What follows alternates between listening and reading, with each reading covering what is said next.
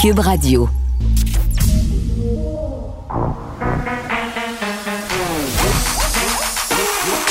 Elle a une opinion sur tous les sujets. Pour elle, toutes les questions peuvent être posées. Geneviève Peterson. Cube, Radio. Salut tout le monde, j'espère que vous allez bien. Merci de vous joindre à moi hein, pour euh, ces prochaines deux heures et demie.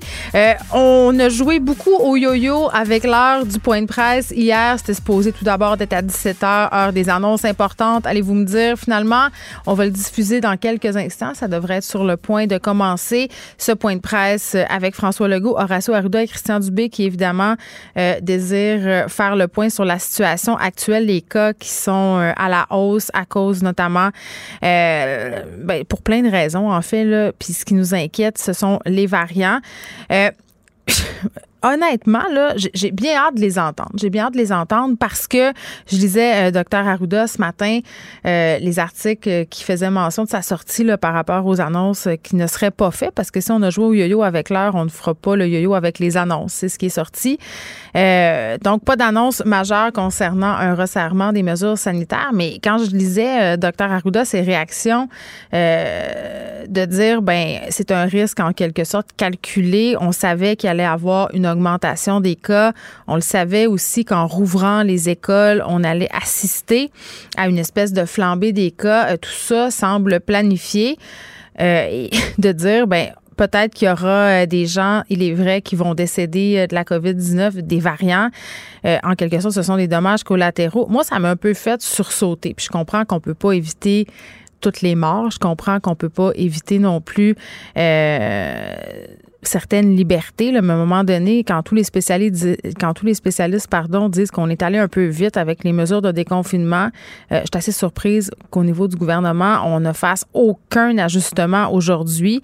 Euh, on va voir, là, euh, mais c'est ce, qui, c'est ce qui a fuité, entre guillemets, c'est qu'on ferait aucun ajustement. On va écouter tout de suite le point de presse. Écoutez, comme vous l'avez vu au cours des derniers jours, il y a eu une euh, augmentation importante euh, du nombre de cas, du nombre de nouveaux cas au Québec. Euh, aujourd'hui, on en a 864, mais on a un peu moins de tests. Donc, on peut penser qu'on est sur un rythme de 1000, 1200 nouveaux cas par jour. Donc, c'est une augmentation importante. comme on le dit, la troisième vague est commencée. Euh, un peu comme on voit ailleurs. On le voit à Paris, New York, Boston, Détroit, Toronto, Vancouver, Calgary. Partout où il y a des grandes villes, euh, il y a euh, ce variant. Et puis c'était prévu, c'est important de le répéter, que le variant va devenir graduellement dominant, va devenir euh, le composant le plus important pourcentage des euh, nouveaux cas, puis ce variant-là est plus contagieux. Donc, c'est euh, normal qu'il y ait une augmentation du nombre de cas. Bon, par contre, c'est très important de regarder la tendance des cas dans chacune des régions du Québec, puis surtout la tendance des hospitalisations, parce que évidemment, il y a euh, un changement dans la composition des cas. En moyenne, il y a plus de personnes plus jeunes qui vont en moyenne moins à l'hôpital. Donc, c'est normal. Il y a une augmentation plus grande du nombre de cas, mais ça se reflète pas euh, nécessairement sur le nombre d'hospitalisations. Puis ça prend une semaine ou deux aussi avant qu'on voit euh, les résultats sur euh, le nombre d'hospitalisations. C'est pour ça que c'est important les projections. Puis jeudi ou vendredi, comme on le fait à chaque semaine, on va rendre public là, les nouvelles projections de l'INSPQ. ce qui est important quand je dis regarder région par région, euh, de façon presque surprenante, quand on regarde Montréal, les régions autour, on voit qu'il n'y a pas eu dans les derniers jours d'augmentation de cas. Il y a même eu, euh, depuis une semaine ou deux, une baisse, euh, une faible baisse du nombre de cas. Donc, ça veut dire que la situation à Montréal est stable. La situation aujourd'hui, peut euh, pas jurer de ce qui arrivera dans les prochains jours, mais la situation aujourd'hui est pas pire que celle qu'on avait il y a une semaine ou deux à Montréal. Ça reste euh, euh, stable. Par contre, il y a eu une forte augmentation dans cinq régions. Cinq régions qui étaient passées récemment à l'orange. Bon, celle qui nous préoccupe le plus, c'est l'Outaouais, en particulier euh, la ville de Gatineau. Bon, on sait aussi qu'il y a un lien important de Gatineau et Ottawa. Donc, on est en discussion avec le gouvernement de l'Ontario pour essayer d'harmoniser les mesures entre Ottawa et euh, Gatineau. Euh, mais la situation est, inquiétante. Vous le savez, euh, c'est pas d'hier, ça fait longtemps que c'est difficile la situation de la santé. Euh, il manque un hôpital important en Outaouais. Ça, c'était même avant la pandémie. On travaille pour ajouter un hôpital, je pense, de 700 lits. Tant que l'hôpital n'est pas là, ça va rester euh, plus serré dans l'Outaouais. Donc, euh, on n'exclut pas dans les prochains jours, euh, les prochaines semaines, là, d'ajouter des mesures en Outaouais. C'est la situation qui nous inquiète le plus. L'autre situation qui nous inquiète, c'est ici, dans la capitale nationale, évidemment, à Québec. Là, on voit pas de problème dans Charlevoix ou dans Port-Neuf. C'est vraiment à Québec. Heureusement, à Québec, on a une grosse capacité hospitalière.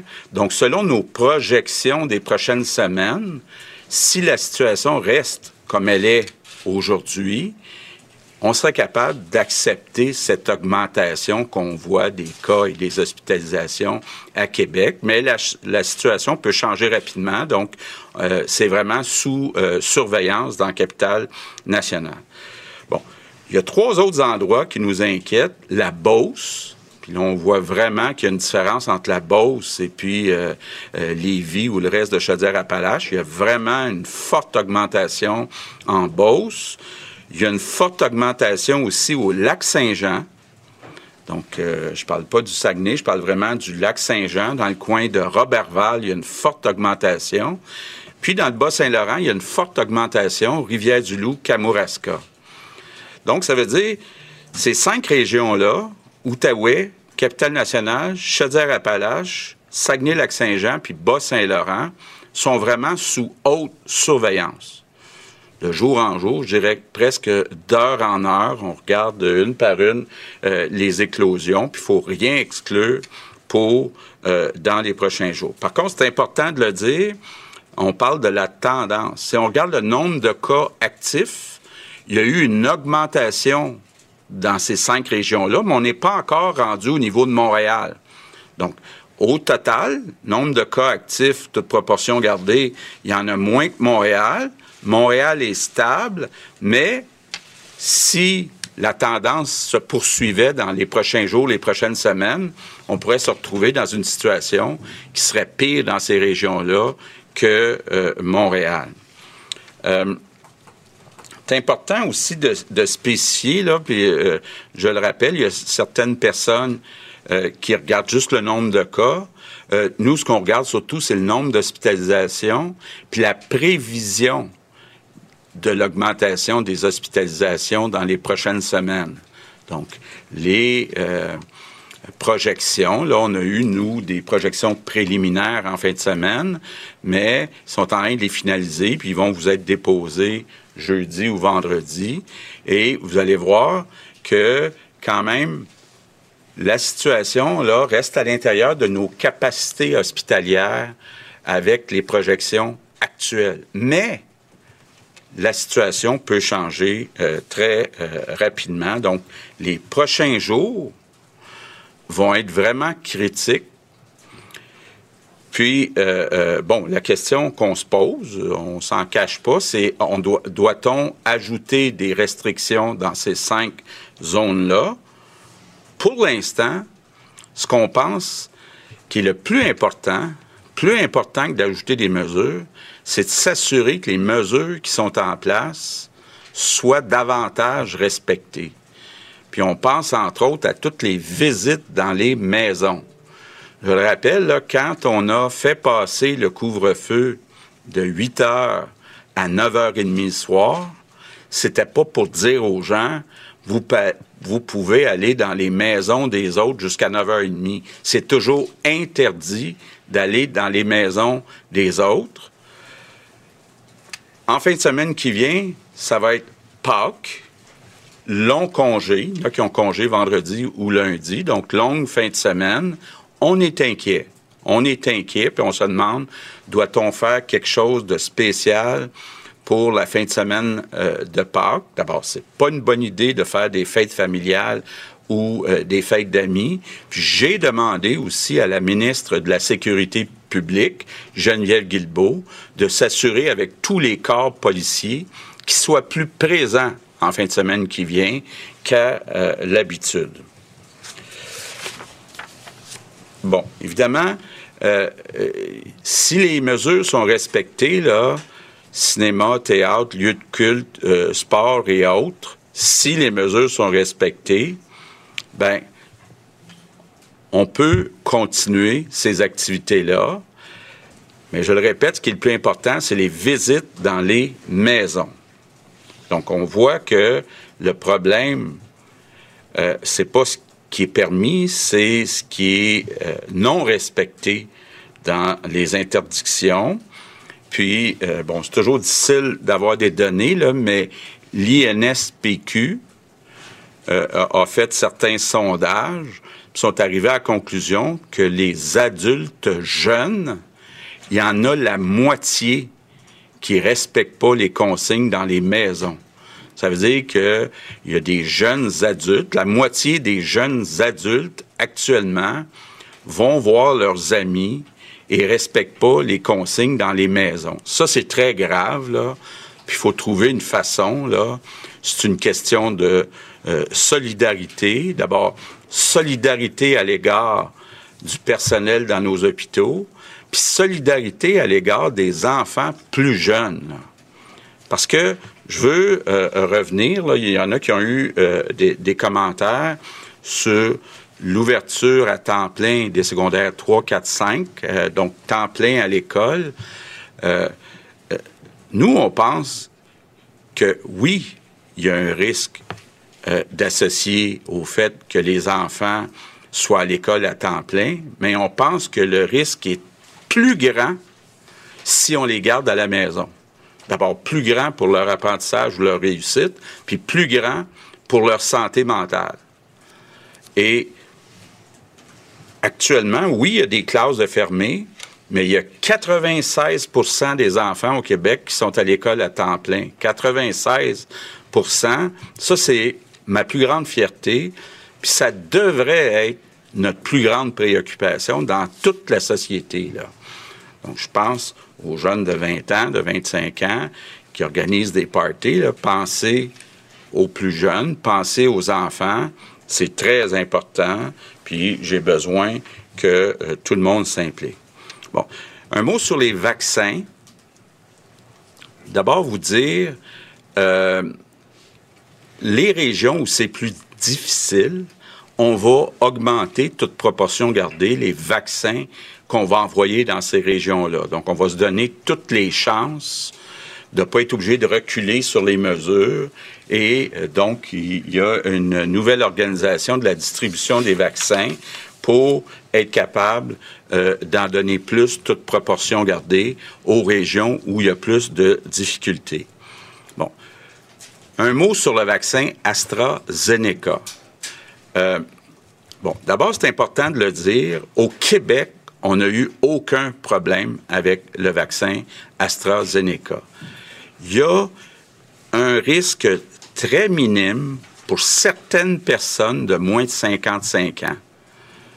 Puis on n'est même pas sûr, mais c'est par précaution que la santé publique nous dit on va arrêter de donner le vaccin AstraZeneca aux personnes de 55 ans et plus.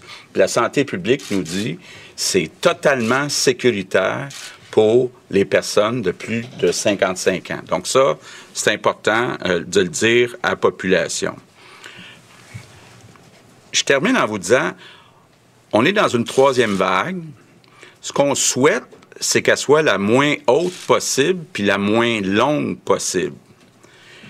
Et pour ça, là, je reviens, les visites dans les maisons, puis les visites en fin de semaine prochaine pour les fêtes de Pâques, je comprends que les gens ont hâte de se voir, mais je le répète, là, pensons à nos infirmières, pensons à nos enfants. C'est pas le temps. Actuellement, c'est critique ce qui va se passer dans les euh, prochains jours. Et je suis très franc avec vous. Là, actuellement, on a des scénarios pour augmenter malheureusement les euh, restrictions dans les cinq régions euh, qui sont difficiles actuellement. Puis, c'est important de le dire, il y a d'autres régions, là, si on prend par exemple l'Estrie, la Mauricie, le centre du Québec, qui sont passés à l'orange et où il n'y a pas eu d'augmentation importante du nombre de cas. Donc, c'est possible de respecter les consignes malgré le variant, malgré le variant qui est plus euh, présent partout. Donc, l'été s'en vient, mais on a des semaines exigeantes devant nous.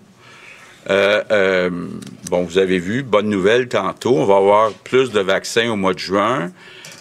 donc, mais malgré euh, cette annonce-là, malgré les, restrictions qu'on met sur AstraZeneca, on est toujours confiant que tout le monde au Québec qui veut euh, se faire vacciner va être capable d'avoir une première dose d'ici la fête nationale, donc euh, d'ici le mois de juin. Mais je termine en vous demandant votre collaboration, votre solidarité. Il reste quelques semaines pas de visite dans les maisons, puis dès que vous le pouvez avec votre groupe d'âge, allez vous faire vacciner. Prudence, prudence, prudence. Good afternoon. Bon, euh, évidemment, plusieurs choses hyper importantes dans tout ce qui vient de se dire. Premièrement, euh, Québec réorganise la distribution de doses de vaccins pour prioriser les régions où c'est plus problématique parce que, bon, euh, par rapport à cette augmentation de cas, juste dire qu'aujourd'hui, on est encore à plus de 800, comme je le soulignais au début de l'émission, mais le premier ministre l'a dit, on teste moins. donc, il faudrait logiquement se dire qu'il y a plus de cas finalement par jour. On serait à 1000, 1200 de façon plus réaliste. Et euh, bon, euh, tendance euh, dans plusieurs régions inquiétantes. Cinq régions inquiètent particulièrement. À Montréal, ça va bien. surprenamment, même, il y a une faible baisse. Donc, la situation reste stable. Ça, c'est encourageant pour nous. À Montréal, on a besoin de bonnes nouvelles en ce moment. C'est ce que j'ai envie de dire. Mais du côté des régions où c'est un peu plus inquiétant, Outaouais, bien entendu, la ville de Gatineau, on sait qu'il partage sa frontière avec Ottawa. On sait qu'il y a beaucoup de cas en Ontario. discussion en ce moment entre le gouvernement du Québec et le gouvernement ontarien pour harmoniser les mesures euh, en ce qui concerne Ottawa et Gatineau. Euh, ça se passe mal aussi, euh, bon, pour la capitale nationale, dans le coin de Québec. C'est pas trop montré inquiet le premier ministre par rapport aux hospitalisations parce que bien spécifié là faut regarder le nombre de cas mais il faut aussi regarder les hospitalisations la pression donc sur notre système de santé.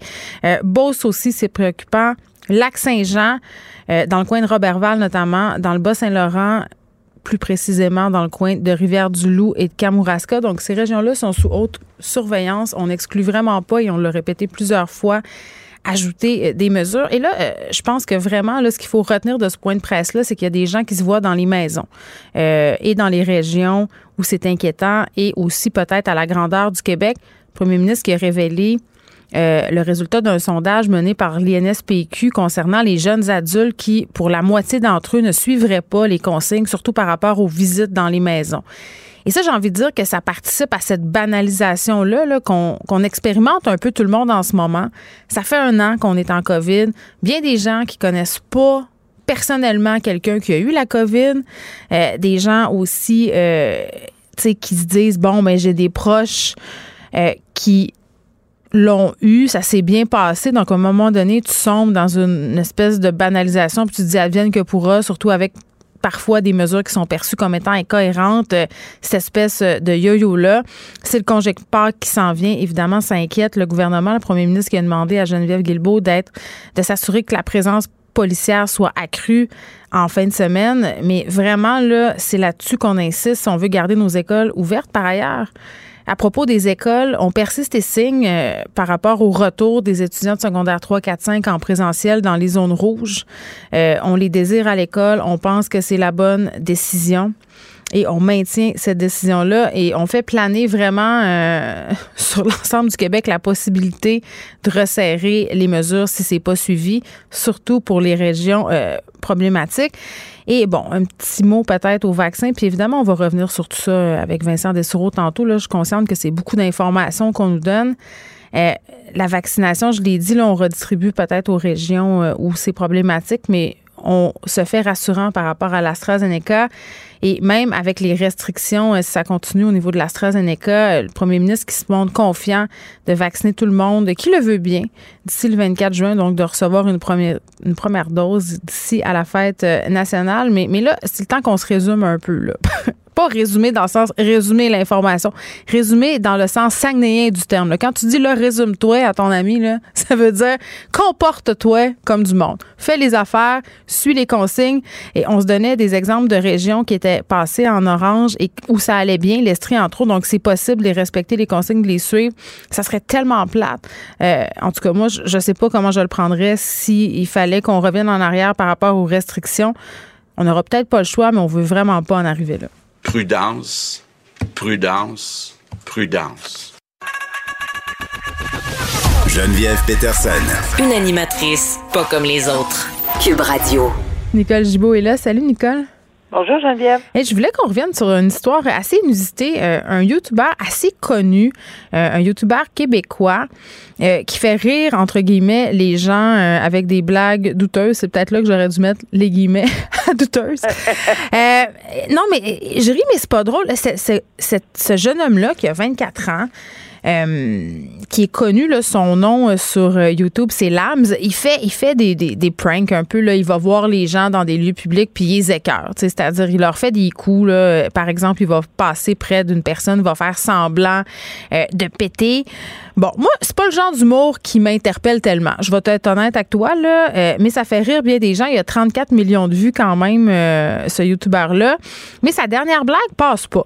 Il s'est pointé à la bibliothèque du Collège Dawson à Montréal et il a donné des pichenottes sur l'oreille d'étudiants qui étaient en train euh, bon, de faire leurs affaires à la bibliothèque. Il y en a un qui n'a pas aimé ça. Euh, il y a eu une altercation entre les deux jeunes hommes et euh, là, cette, ce YouTuber-là, bon, il y a eu des, des invectives qui se sont échangées. Et là, tu sais, quand même, pour des histoires de blagues sur Internet, il s'expose à de l'emprisonnement. Ben oui, parce que effectivement, quand on lit le détail de cet article-là, euh, il s'expose. Tu, fais, tu, fais bien de le dire, il s'expose. Parce que quand on lit l'article, on, on comprend que, bon, ben, une, pitchenette, euh, un doigt euh, sur une épaule de façon euh, euh répétée, en étant le moindrement, bon, insistant, etc., cracher au visage de quelqu'un, c'est un voie de fait. Alors, c'est compris dans la définition de voie de fait au code criminel. Et cette personne-là, qui était complètement concentrée dans ses études à la bibliothèque, euh, se faisait, entre guillemets, selon lui, euh, écœuré. Là. Il faut que j'emploie l'expression là, par euh, ce monsieur-là qui donnait des pitchenettes aux, aux, Des pichenottes! Une pichenotte à l'oreille. Mais, mais c'est ça, puis là, ils se sont un peu obstinés, puis s'exposent à, une voie de fait. Oui, voie de fait et menace. Ben c'est ça, c'est qu'il a ajouté des choses. Euh, je vais te casser euh, ton ordinateur sur la tête. Euh, ensuite, il aurait dit, garde, je vais te frapper au visage. Donc c'est un contexte là, évidemment. Et cette personne-là l'a pas pris. Là, est en train d'étudier très sérieusement. Bon, on n'a pas tout l'humour à la même place ni au même moment. Là. En tout cas, pas nécessairement pas dans une. Ah, moi, j'ai pas, j'ai pas cette gêne-là, Nicole. Les gens qui se délèguent de vidéos de personnes qui tombent là, tu sais, les espèces de drôles de vidéos de ça. Moi, ça m'a jamais fait je sais pas pourquoi, ça marche pas pour moi. Il y a des gens que ça fonctionne. Il y a des gens des stupidités qui fonctionnent. Il y en a d'autres ça fonctionne pas. Euh, ça vraiment, c'est à, chacun là. Mais mais ici, on est particulièrement dans un contexte étudiant où on voit très clairement mm. que c'était plus qu'agaçant. Puis de toute façon, ça a dégénéré. Alors oui, on comprend que la cour, on comprend est-ce qu'on va dans l'exagération d'un sens ou on va dans l'exagération de l'autre? C'est comme ça, souvent, des représentations sur, sur sentence. Je ne dis pas que c'est toujours exagéré, mais la couronne demande la prison, l'autre demande l'absolution conditionnelle. On est comme dans, dans, dans, dans, Deux mondes. dans le blanc puis dans le noir, même pas dans le gris. Là. Alors, qu'est-ce que le tribunal va faire? Ben, il va y penser, il va songer, il va mettre dans la colonne des pour, des comptes, etc. mais attends, Nicole, ce YouTuber-là, là, quand même, Lams, euh, tu sais, son avocat, euh, Antonio Cabral, ce qu'il plaide, c'est que c'est une erreur de jeunesse, entre guillemets. Il n'avait pas conscience, puis même ce YouTuber-là le dit, euh, qu'il n'avait pas l'intention ben de faire du mal aux gens. Ça, c'est une chose, il l'a fait quand même. Donc, ça, ça c'est une affaire. Oui, oui, oui. Mais quand même, moi, je veux soulever un truc que je trouvais intéressant. Euh, l'avocat de la défense a quand même dit, écoutez, là, on n'a même pas demandé ça euh, dans des cas de violence conjugale, dans certaines agressions sexuelles. Euh, C'était un exemple un accusé qui a même pas eu de casier pour avoir fait du revenge porn. Là, il avait diffusé une photo sexuelle de son ancienne blonde. T'sais, ça, c'est pas un peu douteux de donner des exemples comme ça, mais en même temps, c'est vrai que tu regardes ça puis ça parle. Mais tu as tellement raison parce que c'est ça la comparaison de sentence avec des faits précis, on a beau essayer, puis combien de fois j'ai dit oui, mais on n'est pas dans les mêmes circonstances, oui, mais c'est pas pareil, oui, mais c'est pas ci, oui, mais c'est pas ça. Mais c'est parce que là, les exemples sont tellement flagrants, sont tellement évidents que c'est sûr que ça. Puis tu sais, c'est facile d'avoir cette réponse-là. Avant, là, on n'avait pas ça, ces réponses-là, rapidement. Dans tel dossier, il y a eu telle affaire, dans tel dossier, il y a eu telle sentence, pour telle chose. Et puis là, ben, on, on c'est facile de dire, ben là, ça n'a pas de bon sens donner 100 dollars d'amende pour quelqu'un en, matière de violence conjugale d'amende parce qu'on moi on me l'a déjà réclamé là pour mm. euh, une un coup de poing. Mais par contre on demande de, la prison pour ce genre de je dis pas que c'est pas grave là. Je dis pas que ce que ce que ce que le monsieur euh, YouTuber a pas vraiment dérangé etc mais oui il y a des facteurs à considérer. Le fait qu'il n'y a pas d'antécédent il n'y a pas ci il n'y a pas ça. Est-ce qu'il y a une violence? Est-ce qu'il y a une escalade etc ouais, puis il dit je me suis rendu compte finalement que c'était pas drôle Bon, tu sais, c'est ça. Donc, il y a plusieurs façons de gérer une sentence dans un dossier comme ça. Oui, on est, on a des demandes aux antipodes, défense, couronne. Mm. Ben, c'est sûr qu'on, je, suis convaincu que le juge va tenter d'équilibrer, mais si c'est dangereux de faire des relations avec d'autres sentences, ce l'est tout le temps parce que malheureusement, on voit des cas qui sont, ça n'a pas de sens les sentences qui ont été imposées. Puis, puis, puis, on a tendance à dire, ben, voyons donc pourquoi lui ou elle, puis pas moi? Alors ça, c'est très, très malheureux. Euh, mais euh, ça fait longtemps que je le dis. Moi, je, à chaque fois, il y a des avocats qui me plaidaient. Oui, madame la dans la jurisprudence a tel dossier. Avant, on parlait de jurisprudence. Mais là, c'est plus que la jurisprudence. C'est partout ces réseaux sociaux. Je connais un tel qui a eu un tel, puis qui a eu ben telle chose, puis etc. Mais c'était pas comme ça avant. Mais là, on l'a clairement partout. Fait que oui, ça peut être dangereux, puis c'est certain que les juges vont se le faire dire régulièrement. ça peut aller dans deux sens. C'est ce que ben j'ai envie de dire. Euh, malheureusement, Nicole, peut-être un huitième euh, féminicide au Québec. Ça se serait passé la semaine euh, dernière. des corps qui ont été retrouvés jeudi dans le nord du Québec. Donc, ça se passe visiblement chez les Premières Nations. La femme, pardon, la sœur de la femme retrouvée morte, euh, une femme qui a été trouvée morte aux côtés de son conjoint, euh, ben c'est elle qui craint que sa sœur ait été victime d'un féminicide. Euh, l'homme, puis on le sait pas encore, là, il n'y a pas de conclusion, on est dans la supposition, c'est des faits qui sont avancés. La SQ attend là, les autopsies pour faire des commentaires, mais la sœur quand même de la victime alléguée tire la sonnette d'alarme en disant ben moi j'aimerais pas ça que ma sœur euh, soit cette huitième femme là euh, puis ce qu'elle ce qu'elle parle en fait ce dont elle parle c'est qu'elle a été blessée par le passé par cet homme là euh, cette femme-là, elle continuait de retourner dans la relation. Cet homme qui a un historique de violence conjugale, finalement. Puis là, je le répète, là, on ne sait pas si c'est un féminicide. Ce qu'on sait, c'est que, bon, il y, a ces deux morts-là, c'est louche et qu'il y a un contexte de violence conjugale dans ce couple-là. Oui, tout à fait exact. La table étant mise, je pense que le principe qu'on peut développer ensemble, c'est que il y a, cette personne-là sans aucun doute selon sa sœur, évidemment, parce que cette personne-là n'est plus vivante pour en parler, mais tout au moins sa sœur euh, nous fait un témoignage en, en disant aux gens, écoutez, ma sœur était victime de violence. Elle, était victime. Elle a été tellement frappée. Euh, le monsieur aurait eu deux ans moins un jour de, de, détention. Elle était vraiment, vraiment frappée, puis pas juste une fois. Et dans les circonstances qu'elle lance comme message, c'est que ben, faites quelque chose, agissez. Il faudrait qu'il y ait quelque chose, un mécanisme, puis là, là, tu vas me voir venir. Faudrait qu'il y ait un mécanisme parce que ça n'a pas de bon sens. Elle retournait tout le temps. Combien ça fait de fois depuis deux semaines qu'on en parle? Pas pour blâmer, là. On blâme pas ces femmes-là. On dit il y a un problème. Puis le problème, il est, il est beaucoup plus entourant le, dans son milieu de vie. Euh, est-ce qu'elle avait les moyens de s'en aller? Est-ce qu'elle était à la capacité? Les enfants, comment comment gérer cette situation-là. Puis des fois, c'est instinctif et retourne. D'où, là, c'est là que j'arrive avec.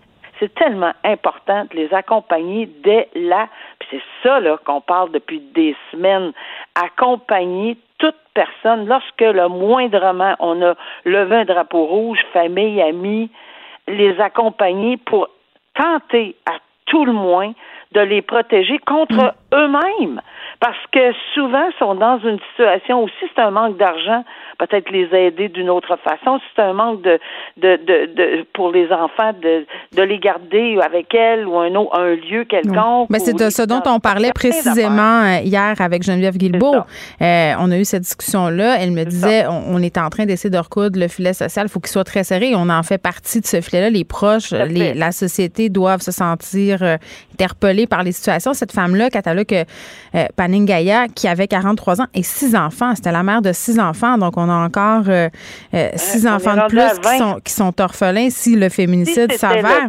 Exactement. Si c'était le cas, on rendu à 20. Ben, tu sais, c'est quand même préoccupant. Puis moi, je me faisais la réflexion suivante. Bon, ça se passe dans le nord du Québec. Je me disais, euh, est-ce qu'on en entend autant parler? Est-ce qu'on a moins de compassion euh, parce qu'on se dit, ah, euh, chez les Premières Nations, on a tout ce préjugé qu'il y a des problèmes de violence, puis de violence conjugale, puis d'alcool. Tu sais, moi, j'avais l'impression que c'est... moi, je pense, je pense pas qu'on a moins de compassion. Peut-être qu'on a moins de ressources, peut-être qu'on a moins de facilité, peut-être que... peut-être ben, ça fait moins la une des journaux. Moi, moi c'est ce que je remarque dans la couverture ben, médiatique. C'est très différent. mais pas la photo pleine page de la fille. Oui, mais on a peut-être moins de dénonciation aussi, là.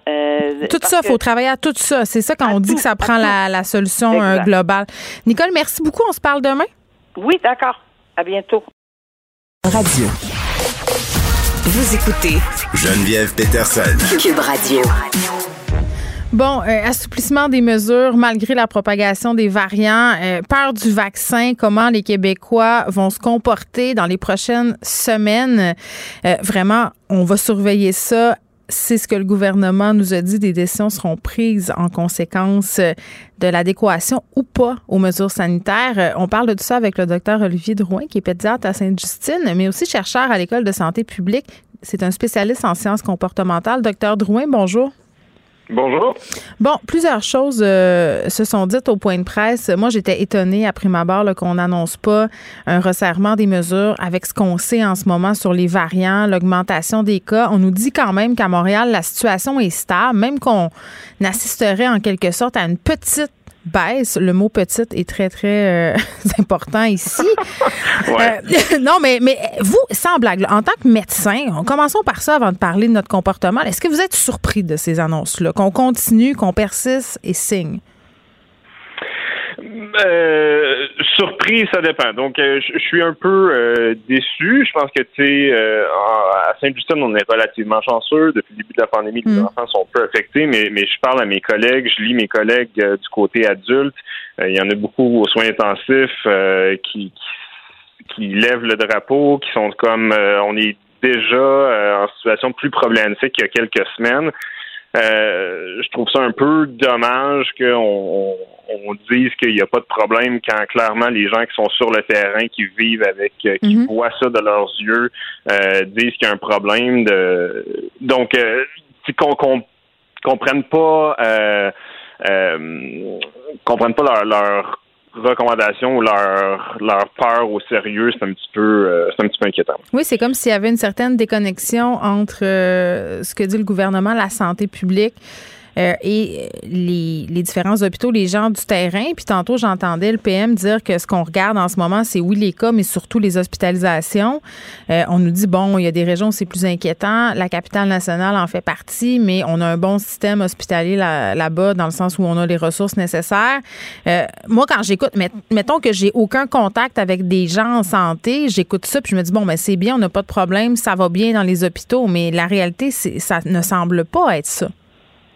Oui, puis euh, il y a quelques semaines, le nombre d'hospitalisations était en baisse. Euh, mm. Je pense qu'à ce moment-là, bon, on, pouvait dire que les annonces de, de, déconfinement ou de relâchement des mesures sanitaires étaient peut-être un peu euh, précoces, mais au moins les choses allaient dans la bonne direction. Là, depuis 4-5 jours, ce qu'on voit, même selon les barèmes du gouvernement, qui sont le nombre d'hospitalisations puis le nombre de patients en soins intensifs, même ça, ça augmente. Donc, c'est un peu, euh, c'est un peu contradictoire de dire qu'on regarde le nombre d'hospitalisations.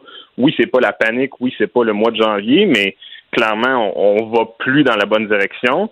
Puis si on regarde ce qui se passe euh, juste en Ontario, mm. puis on n'a pas de frontière avec l'Ontario, je veux dire, euh, en Ontario, le feu est pris. Là, donc, disons que le, je suis un peu surpris du fait qu'on qu'on n'apprenne pas à la fois de la première, de la deuxième vague, puis de nos voisins pour éviter euh, éviter une augmentation de l'hospitalisation puis une perte de contrôle au niveau des ressources hospitalières dans la prochaine semaine. Ben, est-ce qu'on n'apprend pas ou est-ce qu'on n'a pas plutôt peur de la réaction de la population? Parce que je pense qu'on est beaucoup dans les décisions politiques en ce moment. Euh, on a un extrait de M. Legault qui parle de l'adéquation des jeunes adultes aux mesures sanitaires. L'INSPQ euh, a fait certains sondages sont arrivés à la conclusion que les adultes jeunes il y en a la moitié qui respectent pas les consignes dans les maisons.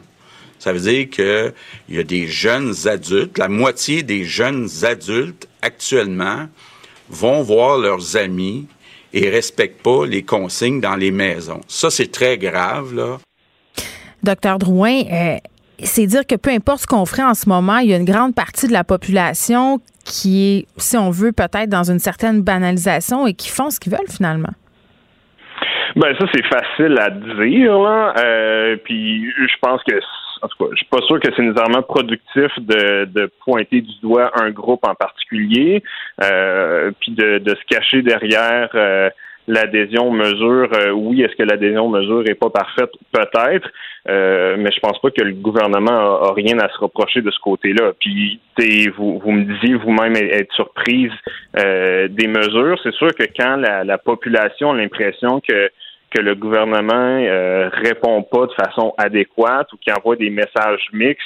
Oui, il y a le euh, yo-yo, l'effet yo-yo, ça fait qu'on a moins envie de suivre ce qu'ils nous disent. En tout cas, moi, c'est ce que ça me fait. À un moment donné, je me dis, ben écoute, là, la semaine passée, moi, je me plaignais, je me disais, bon, ben ça serait le temps qu'on slack un peu à poulie, ça n'a pas de bon sens. Puis là, cette semaine, je suis rendue au point où je me dis, ben là, il faut revenir en arrière. Tu sais, on est, on est tous un peu perdus, là. Mais ben oui, c'est ça. Puis, puis c'est, je veux dire, c'est le propre des mesures de, santé publique. Je veux dire, je, suis d'accord avec le gouvernement qui ont, qui ont une situation très très difficile, puis ont plusieurs incitatifs, euh, plusieurs euh, euh, choses qui doivent balancer en même temps.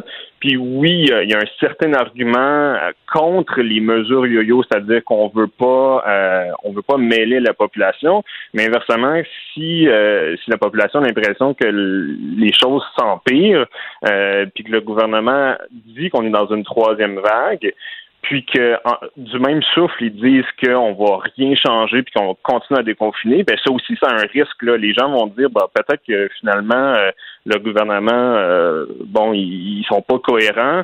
Puis bon, de toute façon, je vais y aller avec ce que je veux, puis ils vont un peu décrocher. Fait que oui, il y a un risque au yo-yo, mais il y a aussi un risque à pas être cohérent, mm-hmm. puis à pas suivre euh, à pas suivre ce que ce que le commun des mortels pense qui est intuitivement la bonne chose à faire. Oui, mais comme spécialiste en sciences comportementales, mettons, genre, tantôt, il nous dit, le premier ministre, bon, c'est pas qu'en fin de semaine, euh, il y a un congé de quatre jours.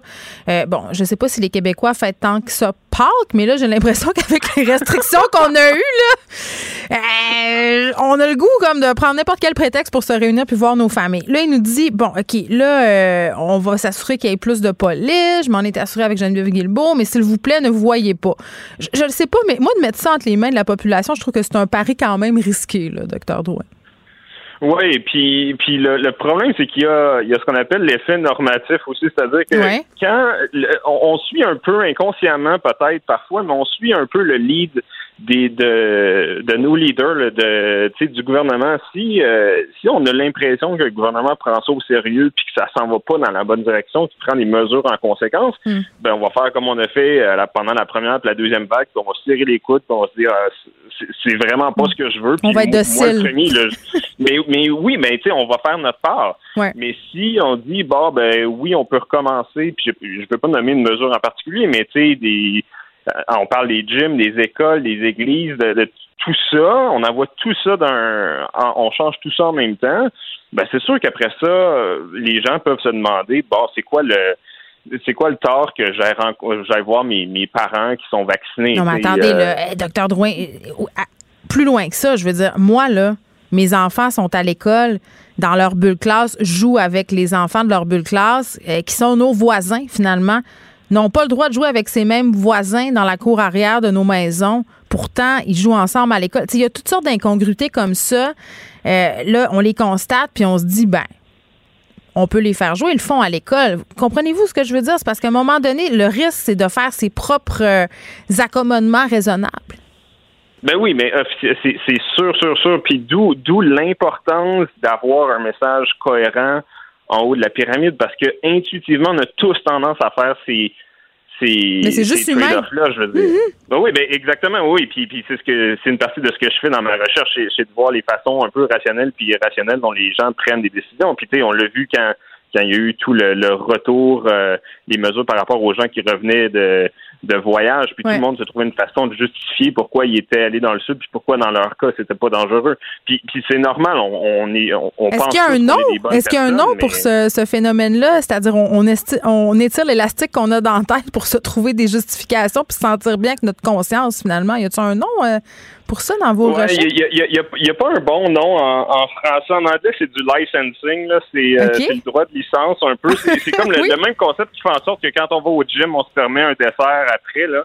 Je comprends. Euh, c'est que si on fait quelque chose de, de bien, qu'on a l'impression qu'on contribue, euh, d'un autre côté, on est capable de, mm. de, justifier. Puis il y a aussi une espèce de, de tension euh, psychologique. c'est difficile pour moi, ben moi ou n'importe qui, là, de dire oui, je vais aller à l'encontre des règles, mais je suis une bonne personne. Fait que là, on, la façon qu'on a, on fait un deal un peu avec notre conscience. Là, mm. Puis on se dit ah ben ouais, mais moi c'est correct. Puis dans ma situation, c'est peut-être pas si pire que ça. Ouais. Puis quand en plus il y a une inconsistance euh, gouvernementale, on a l'impression que même les personnes en charge qui devraient regarder ça de façon euh, très très cartésienne puis très rationnelle euh, agissent de cette façon-là, ben, on a encore plus envie de le faire dans notre vie personnelle. Puis c'est là que c'est dangereux. Là. Qui plus est quand on pointe un groupe en particulier du doigt.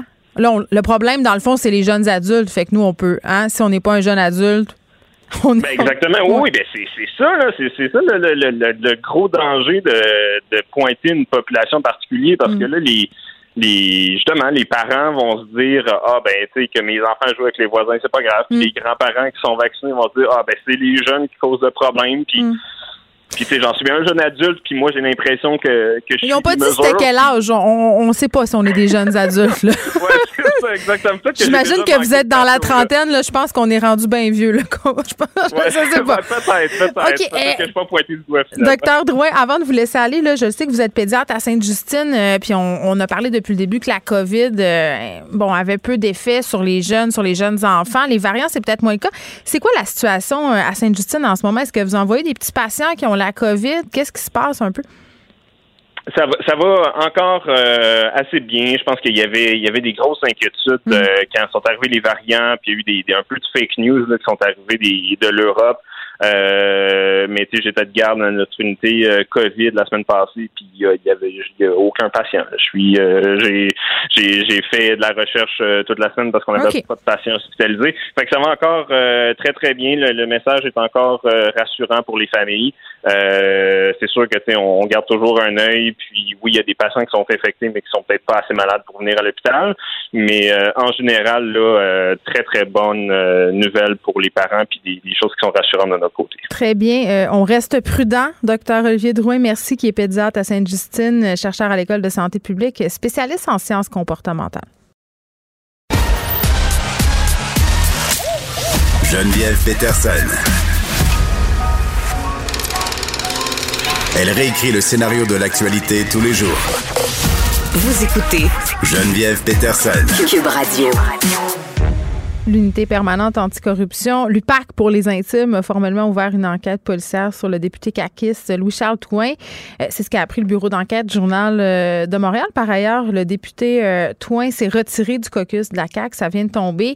C'est une histoire quand même qu'on suit depuis quelque temps. le premier ministre Legault qui avait dit la semaine passée qu'il avait regardé ça puis qu'il avait pas l'air d'avoir matière à fouetter un chat. Bon, on va assurément en apprendre plus dans les prochains jours, mais on jase de tout ça avec Daniel Pilette, qui est professeur à l'UQAM, experte en gestion municipale. Madame Pilette, bonjour. Bonjour. Bon, là, le député euh, Louis-Charles Touin qui se retire du caucus de la CAQ, à mon sens, euh, c'était la chose à faire parce que ça paraît mal, c'est pour un élu euh, qui est accusation ou pas d'être sous enquête de la part de l'UPAC. Oui, c'est ça, mais d'autant plus qu'il faut se souvenir que le premier ministre avait exclu un député avant même les fêtes, donc à la fin de 2020, mhm. un député du Bas-Saint-Laurent, simplement parce qu'il avait été filmé peut-être en état d'ébriété euh, la journée euh, dans un débit d'alcool la journée avant que ferment les débits d'alcool dans cette région-là. Alors donc euh, avant un certain confinement. Mais on avait une preuve vidéo, Madame Pilette. C'est pas, pas la. Je comprends ce que vous voulez dire, mais là c'était flagrant. Là, on est sous enquête. Puis en plus c'est rare. Oui, mais c'est ça, c'est ça, c'est que euh, il y avait une preuve vidéo, mais il reste que c'était, ce n'était pas une enquête policière là, c'était simplement des citoyens qui avaient filmé. Alors, on comprend que euh, oui, euh, c'est rare que quelqu'un se retire d'un caucus simplement parce qu'il y a enquête. Ce n'est pas obligatoire tant que les des accusations ne tombent pas, mais euh, on comprend que pour un parti qui est majoritaire et qui est quand même à un an des élections, il y a un certain intérêt, disons, à, à maintenir un sentiment de probité dans la population, là, puis à maintenir une certaine réputation dans la population. C'est davantage, davantage ça qui motive. Euh, mais euh, il s'agissait d'une enquête policière et non pas encore d'accusation. Euh, c'est à distinguer quand même euh, de euh, d'une décision, par exemple, qui aurait pu avoir lieu en commission municipale. On sait que, par exemple, le maire de Saint-Jérôme a été trouvé coupable d'infraction, mm-hmm. lui, à la loi électorale, et lui a été déclaré inhabile à siéger comme maire pour cinq ans. alors donc, ça, ce sont des décisions de la commission municipale. Il y a une mairesse, justement, à Gaspésie, qui, elle, a été suspendue à plusieurs reprises. Mm. Alors, on peut dire que euh, la commission municipale est beaucoup plus active qu'elle l'a été euh, dans les années 2000, par mm. exemple, jusque 2010. Euh, actuellement, la commission municipale est très vigilante et très active, et ceci grâce aux citoyens qui s'impliquent et grâce beaucoup aux médias qui font un travail d'enquête qui est absolument essentiel pour sensibiliser la population et les citoyens. Oui, puisque j'ai envie de dire, euh, Madame Pilette, pour ceux peut-être qui n'ont pas suivi cette histoire avec le député caquiste, euh, Louis Charles c'est une histoire euh, qui implique la SPA, une SPA en Montérégie avec euh, la société Inspecteur Canin. Ce serait des contrats qui auraient été octroyés de façon un peu douteuse. la femme de M. Toin qui siégerait sur le conseil d'administration de la SPA, M. Toin qui s'est présenté à un CA où on votait le salaire de sa femme. tout ça, tout ça paraît bien mal. Puis là, euh, c'est important qu'on le dise, c'est une enquête, il n'y a pas encore d'accusation, mais n'empêche, au niveau réputationnel, comme vous le disiez, euh, puis je pense que c'est important de souligner que c'est le premier député de la CAQ, si je ne m'abuse, qui est visé par une enquête de l'UPAC. Euh, c'est clair que ça paraît mal parce que l'UPAC, dans la tête des gens, c'est les grosses histoires de corruption du Québec, là. oui, et, les grosses histoires, d'ailleurs, ont été enquêtées pas toujours par l'UPAC, c'est-à-dire l'UPAC n'a pas eu toujours des très grands succès euh, des, pour certaines déconfitures.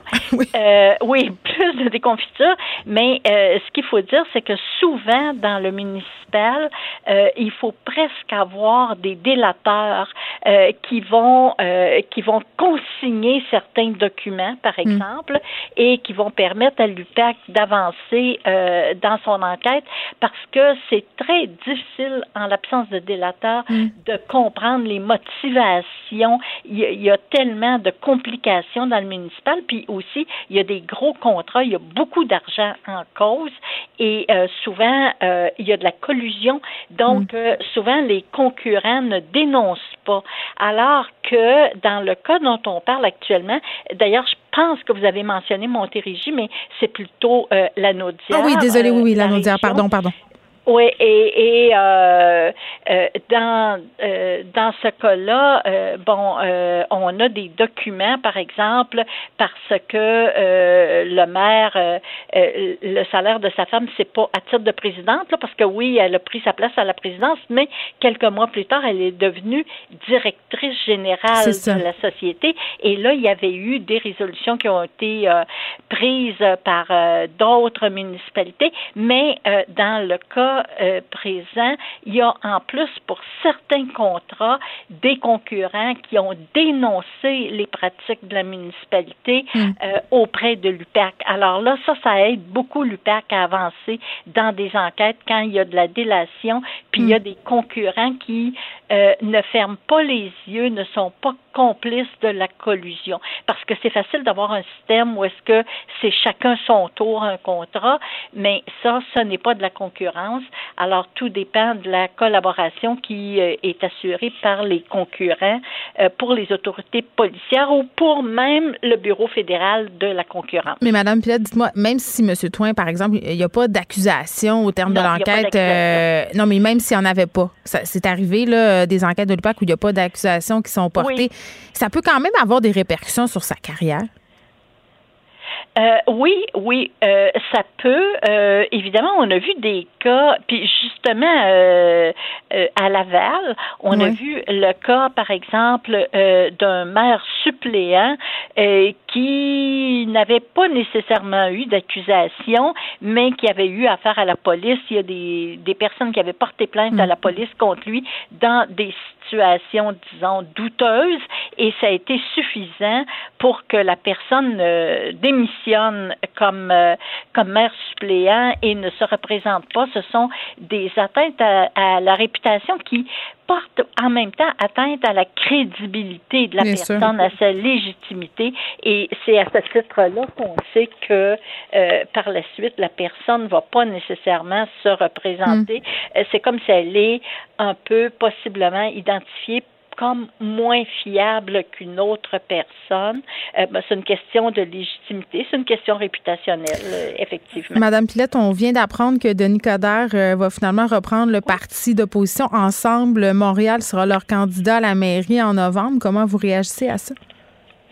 Bon, alors c'était prévisible. Euh, bon, oui. Euh, et à la mairie était tout à fait, euh, tout à fait désireux de prendre une revanche et euh, il, semble très déterminé euh, dans son esprit. Il participe à la campagne pour gagner et il essaie de faire une campagne de communication. C'est ce qu'il avait fait aussi en 2013, une campagne de communication. Jusqu'à la Formule jusqu'à la Formule E, euh, mais une communication euh, cette fois-ci peut-être plus efficace.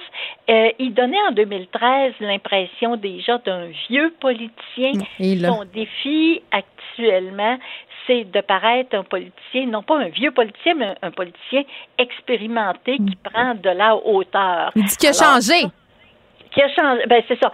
Est-ce qu'il a changé réellement, mais en tout cas qui est plus prudent et qui prend de la hauteur et en même temps qui s'est intéressé à des domaines plus sociaux comme la santé, euh, contexte pandémique oblige, mhm. euh, auquel il ne s'intéressait pas nécessairement auparavant. Il s'est toujours intéressé à la diversité, aux grands événements, euh, mais aussi il est capable maintenant, semble-t-il, de se montrer plus critique. Par exemple, plus critique, on le voit dans son livre à propos du centre-ville. Il dit ben il faut une relance du centre-ville, mais il faut aussi que le centre-ville cède lui-même, soit digne de la notoriété qu'il a euh, ne serait-ce que dans ses vitrines, dans sa présentation et tout. Alors donc, euh, lui, il fait ses devoirs, mais il semble vouloir exiger davantage des autres acteurs aussi. Euh, pas de complaisance, on l'a vu à propos du stade, par exemple, il dit ben c'est pas le moment, alors que il a toujours montré auparavant son intérêt pour le baseball. Oui, de ramener le baseball. C'est pas le, moment de payer pour un stade complet alors qu'on va avoir une demi-équipe finalement. Ben oui, une équipe en garde partagée, là, c'est pas intéressant. Hey, Madame Pilette, on va vous réinviter pour commenter euh, la campagne de Denis Coderre. Daniel Pilette, qui est professeur à l'UQAM, experte en gestion municipale. Merci beaucoup. Geneviève Peterson, la déesse de l'information.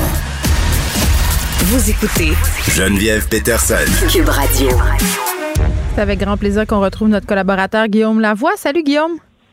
Bonjour Geneviève. Ça fait longtemps qu'on ne s'était pas parlé de Donald Trump. Laissait planer un retour euh, sur les médias sociaux, sur Internet. On ne savait pas trop comment, euh, quelle forme ça allait prendre. Là, on le sait. Trump lance un site officiel. Euh, ça s'appelle, bon, traduction libre, 45 présidents des États-Unis. 45e.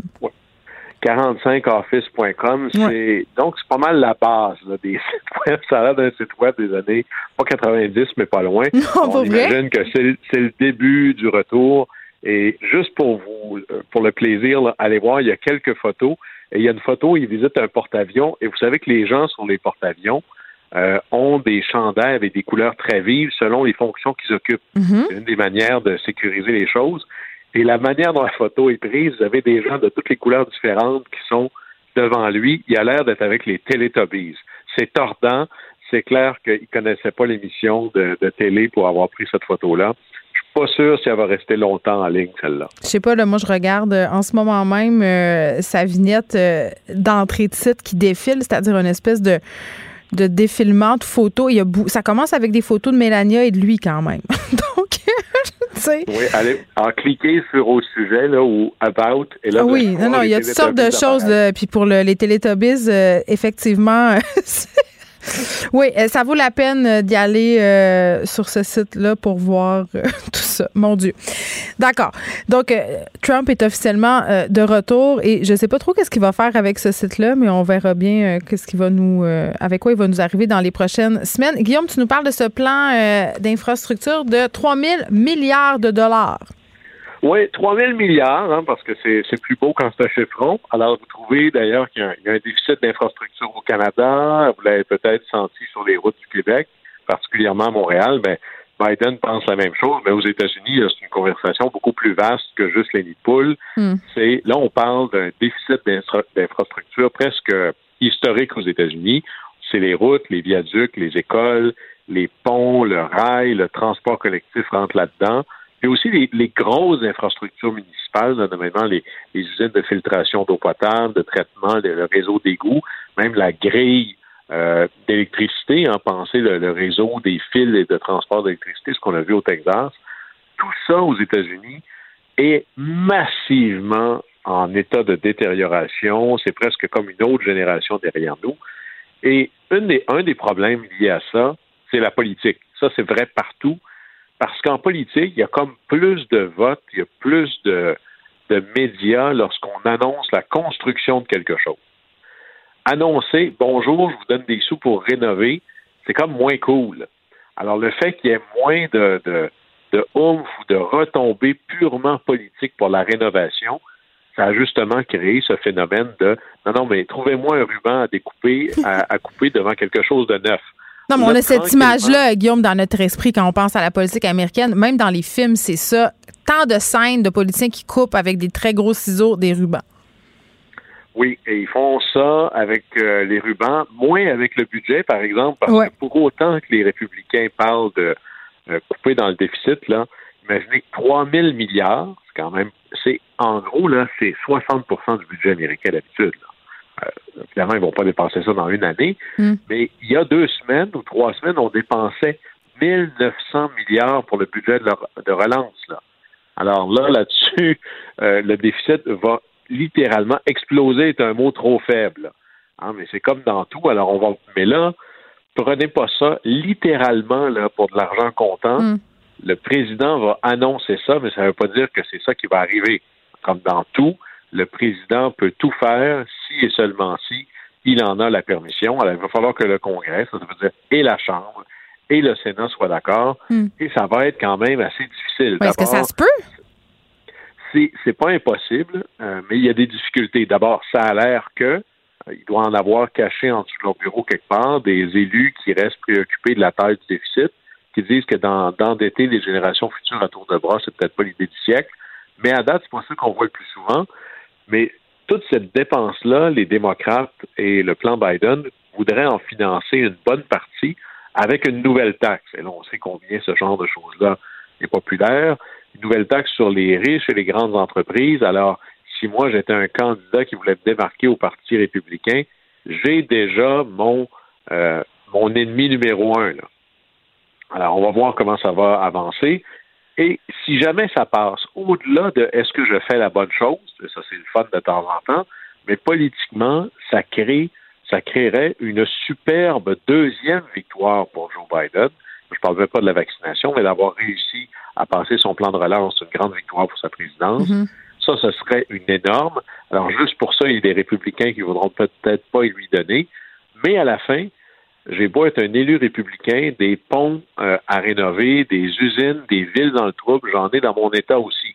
Alors là, je pense que ça va être le festival de oui, mais il y a ce projet-là dans mon coin de pays. Je pourrais peut-être m'en servir pour ma réélection. Alors peut-être que ça pourrait fonctionner. Puis à la fin, il y a un réel problème. là. Comme si c'était pas assez, euh, les démocrates ont décidé de, de pousser l'enveloppe. Euh, on va essayer d'avoir de l'argent pour des garderies, Mhm. réduire les frais de scolarité, faire des congés payés.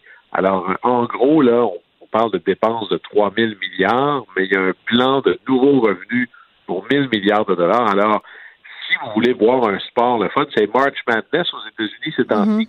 Mais là, ça va être la folie du mois d'avril. Est-ce qu'on va réinventer littéralement le budget américain? Dans les prochaines semaines? C'est ça qu'on va surveiller. Bon, ça va assurément bloquer à différentes étapes du processus, c'est ce que j'ai envie de dire. Euh, Guillaume, un mot, filibuster. Je sais pas c'est quoi. C'est quoi ça? Alors, filibuster, c'est un mot euh, emprunté ou volé ou transformé du néerlandais, euh, Vrijfluske, qui était l'idée de, de, de pirate essentiellement. Alors, la- l'argent ou le nerf de la guerre dans un cadre parlementaire, c'est le temps. Alors, si moi je décide, vous savez, des fois, puis on voit ça euh, à Québec également ou à Ottawa, on fait un projet de loi, il pourrait y avoir, chaque député peut parler cinq minutes dès qu'il y a un amendement. Mais si moi, là, mon parti, on veut vraiment pas que ça passe, ce projet-là, je pourrais déposer 3 millions d'amendements et tout le monde parle cinq minutes sur chacun des amendements. Alors, je joue le temps. Et là, tous les projets, et historiquement au Sénat, il y avait cette idée de pas empêcher l'opposition de parler jusqu'à ce qu'elle n'ait plus de souffle. Et il y a un film absolument génial qui s'appelle Monsieur Smith va à Washington, où justement on voit quelqu'un qui se lève et qui décide pour bloquer un projet de loi ou l'avancement d'une motion, se met à tenir le plancher, comme on dit, à parler sans arrêt. Et le record toute catégorie, c'est un sénateur du Sud qui voulait empêcher évidemment de droit, une loi sur les droits civiques, qui avait parlé sans arrêt pendant à peu près 24 heures de temps. Là. Alors des fois, ça donne des choses épiques, mais les règles du Sénat ont tellement évolué que maintenant, je peux créer un filibuster avec ce qu'on appelle la super majorité. En gros, c'est pour arrêter un débat sur une question, une question que l'on déciderait à 51 à 50 plus 1, Mm. ça prend une super majorité. Alors maintenant, si je veux pouvoir empêcher un filibuster, ça me prend 60 votes. Ben, 60 votes, les démocrates n'ont pas ça. Et de plus en plus maintenant, la vraie majorité au Sénat, c'est plus 50 votes plus 1 ou 50-50 plus la vice-présidente, c'est 60 votes.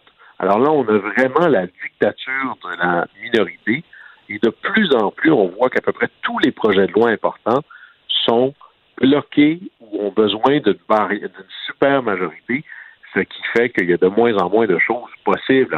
On parlait tout à l'heure des projets qu'avaient en tête les démocrates, et là, tout le monde se dit que ce débat-là est indissociable de le fameux filibuster. C'est pas écrit nulle part dans la Constitution cette chose-là, ce sont des règles du Sénat. Et la grande question, c'est est-ce qu'on devrait faire sauter cette règle-là? Ouais. C'est pas sûr si ça va arriver. On pourrait décider de bon, on peut pas l'enlever complètement, Mais dans le passé, on a dit on veut plus servir d'une règle comme ça pour les nominations. On veut plus s'en servir pour les cas à la Cour suprême non plus. On pourrait réduire sa portée ou on pourrait dire, ben, écoutez, là, 60 euh, votes, c'est trop exagéré, mettons ça à 55. Ça a déjà été 67. Mais est-ce qu'on pourra jouer dans ce film-là? Et dans tout ça, il faut emprunter, on va faire un peu de philo.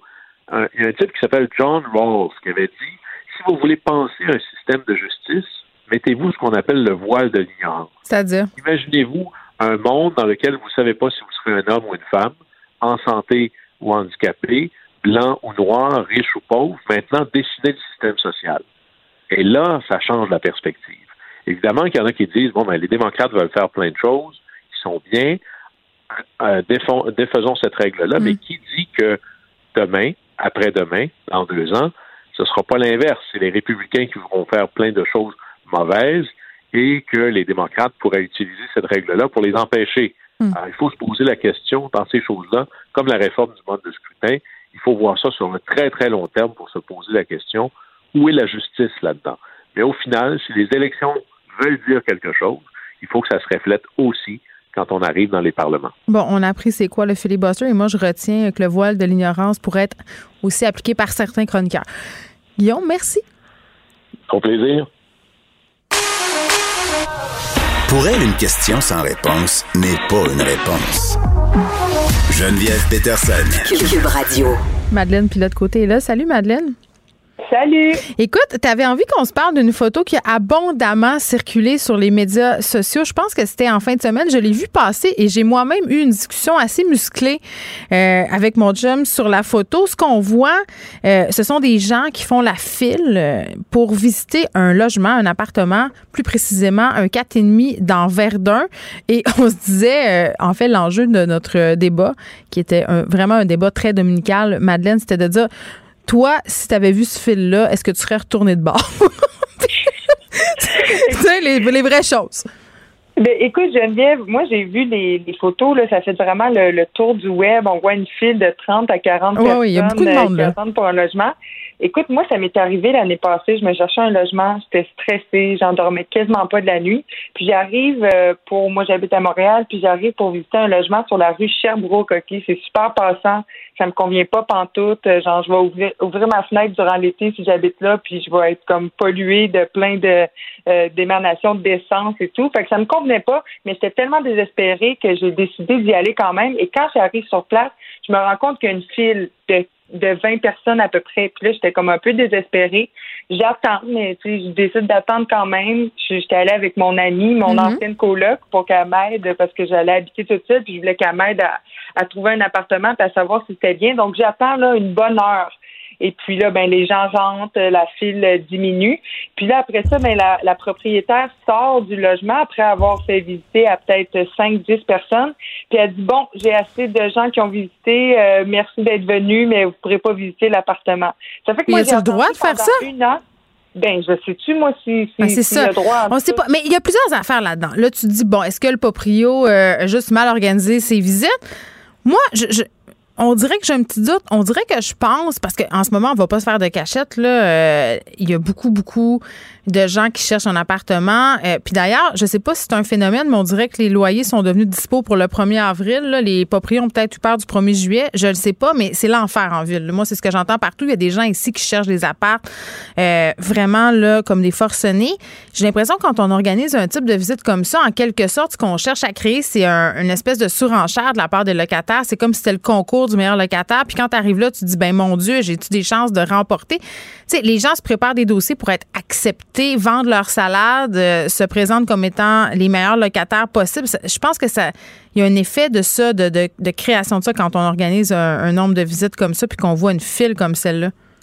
Ben oui, parce que comment ça fonctionne, là, je l'ai fait l'année passée, Geneviève. C'est qu'il faut que tu te lèves aux petites heures du matin pour prendre les premières annonces sur Kijiji. Il faut que tu refreshes la page. Il faut toujours que. Ah oui, vraiment? Mon Dieu, ça fait tellement longtemps que j'ai pas cherché un loyer. Puis si le, loyer, ben si l'annonce est, postée, est publiée depuis plus de cinq minutes, ben là, tu n'as aucune chance. Il faut vraiment que tu agisses dans les cinq premières minutes. Je, je te niaise pas, Geneviève. C'est vraiment intense comme ça.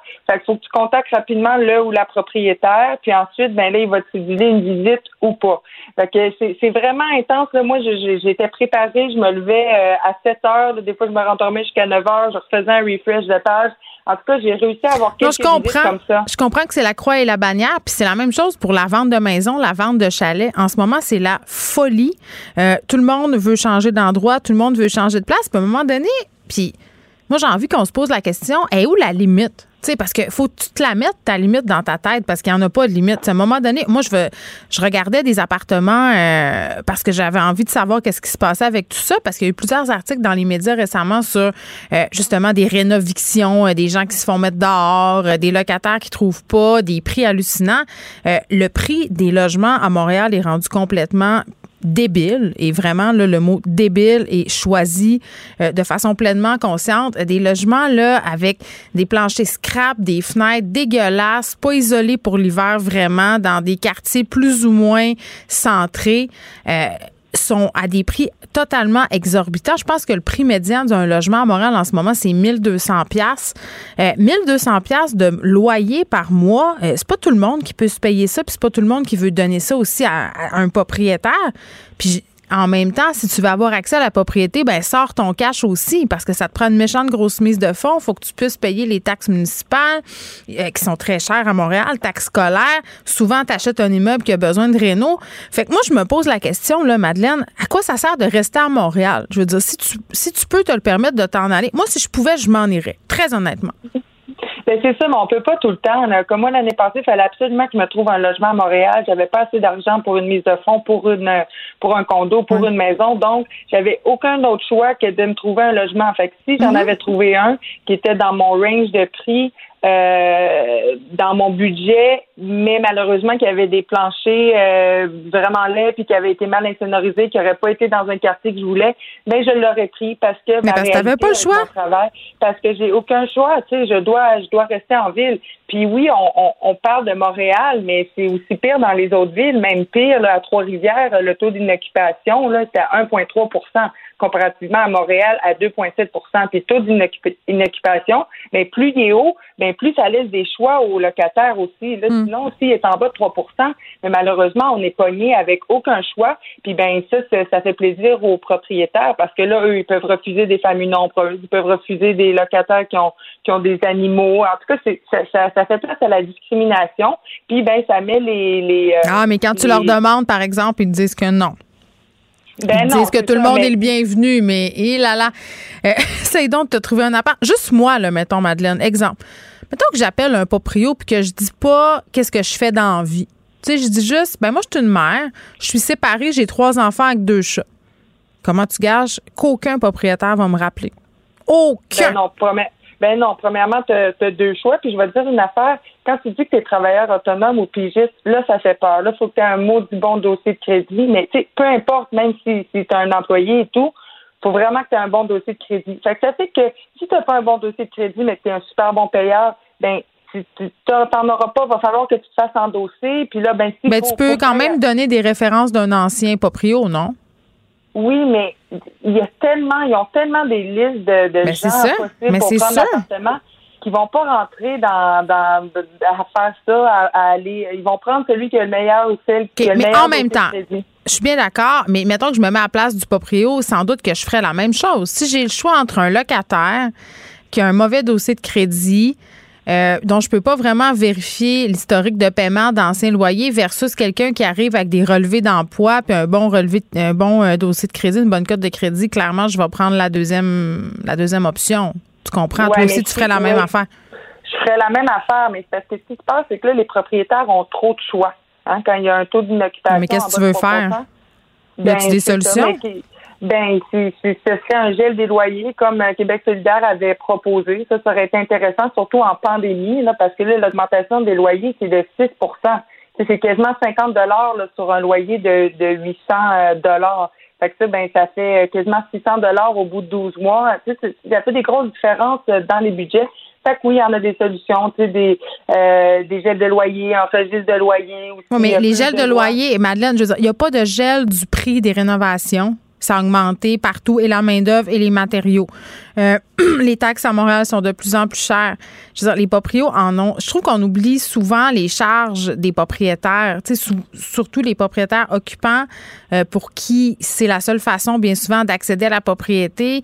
Il faut trouver un terrain d'entente où les, deux parties, entre guillemets, sont protégées et satisfaits. Oui, mais je pense pas que les, propriétaires sont trop à plaindre, surtout en, pandémie, Geneviève. Euh, c'est les, les seuls euh, pas mal euh, dans qui qui ont pas eu dont les revenus n'ont pas été complètement coupés, qui n'ont même pas été diminués. mais voyons, t'es propriétaire occupant d'un duplex, ça se peut que tu aies perdu ta job. Ça se peut. Là, tu parles de, toi, tu parles de profession propriétaire, les gens qui ont plein d'immeubles et compagnie.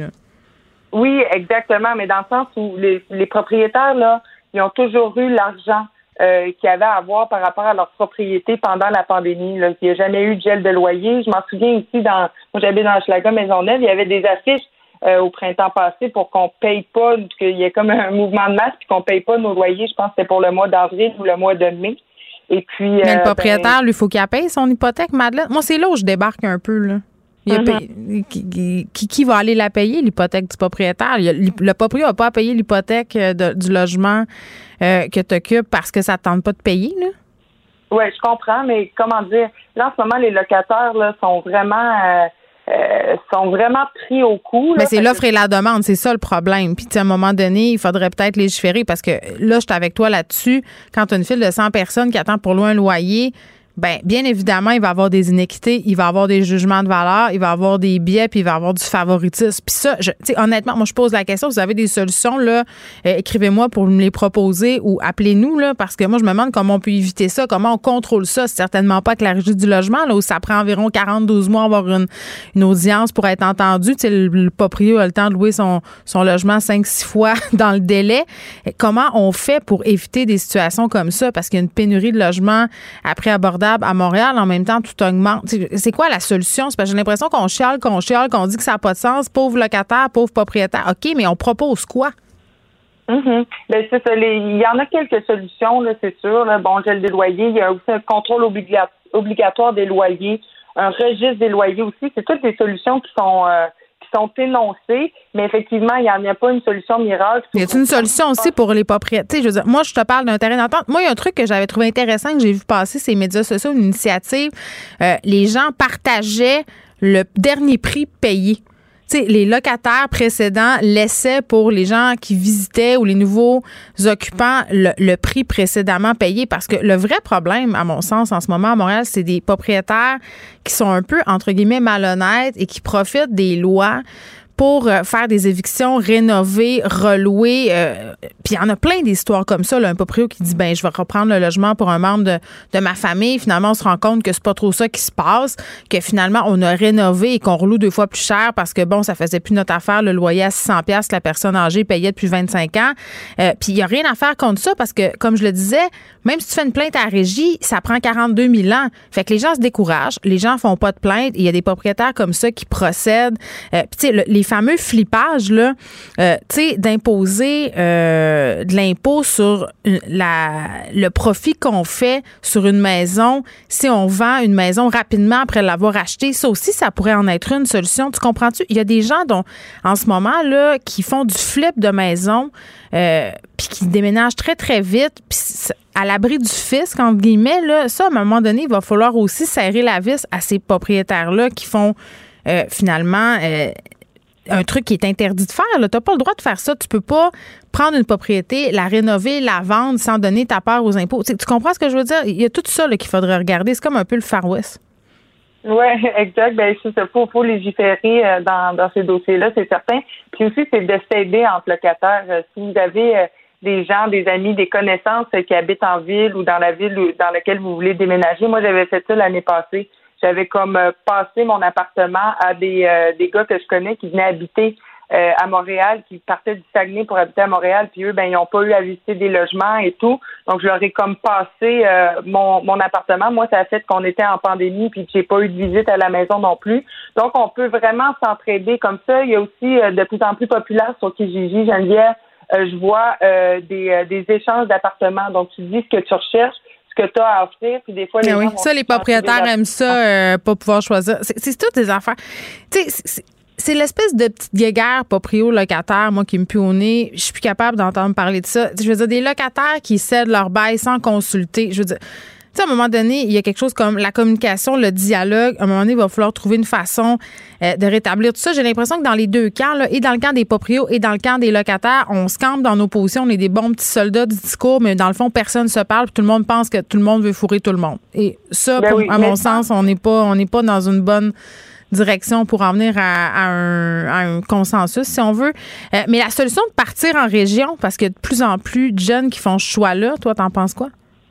Ben, je pense que c'est une bonne solution. La pandémie nous a ouvert les yeux. On a besoin de grand air, on a besoin de nature, on a besoin de euh, d'être dans, dans la nature sauvage ici. Puis il y a en Gaspésie la ville de Murdochville Ouais. euh, qui a été Il y a comme un euh, petit boom là-bas.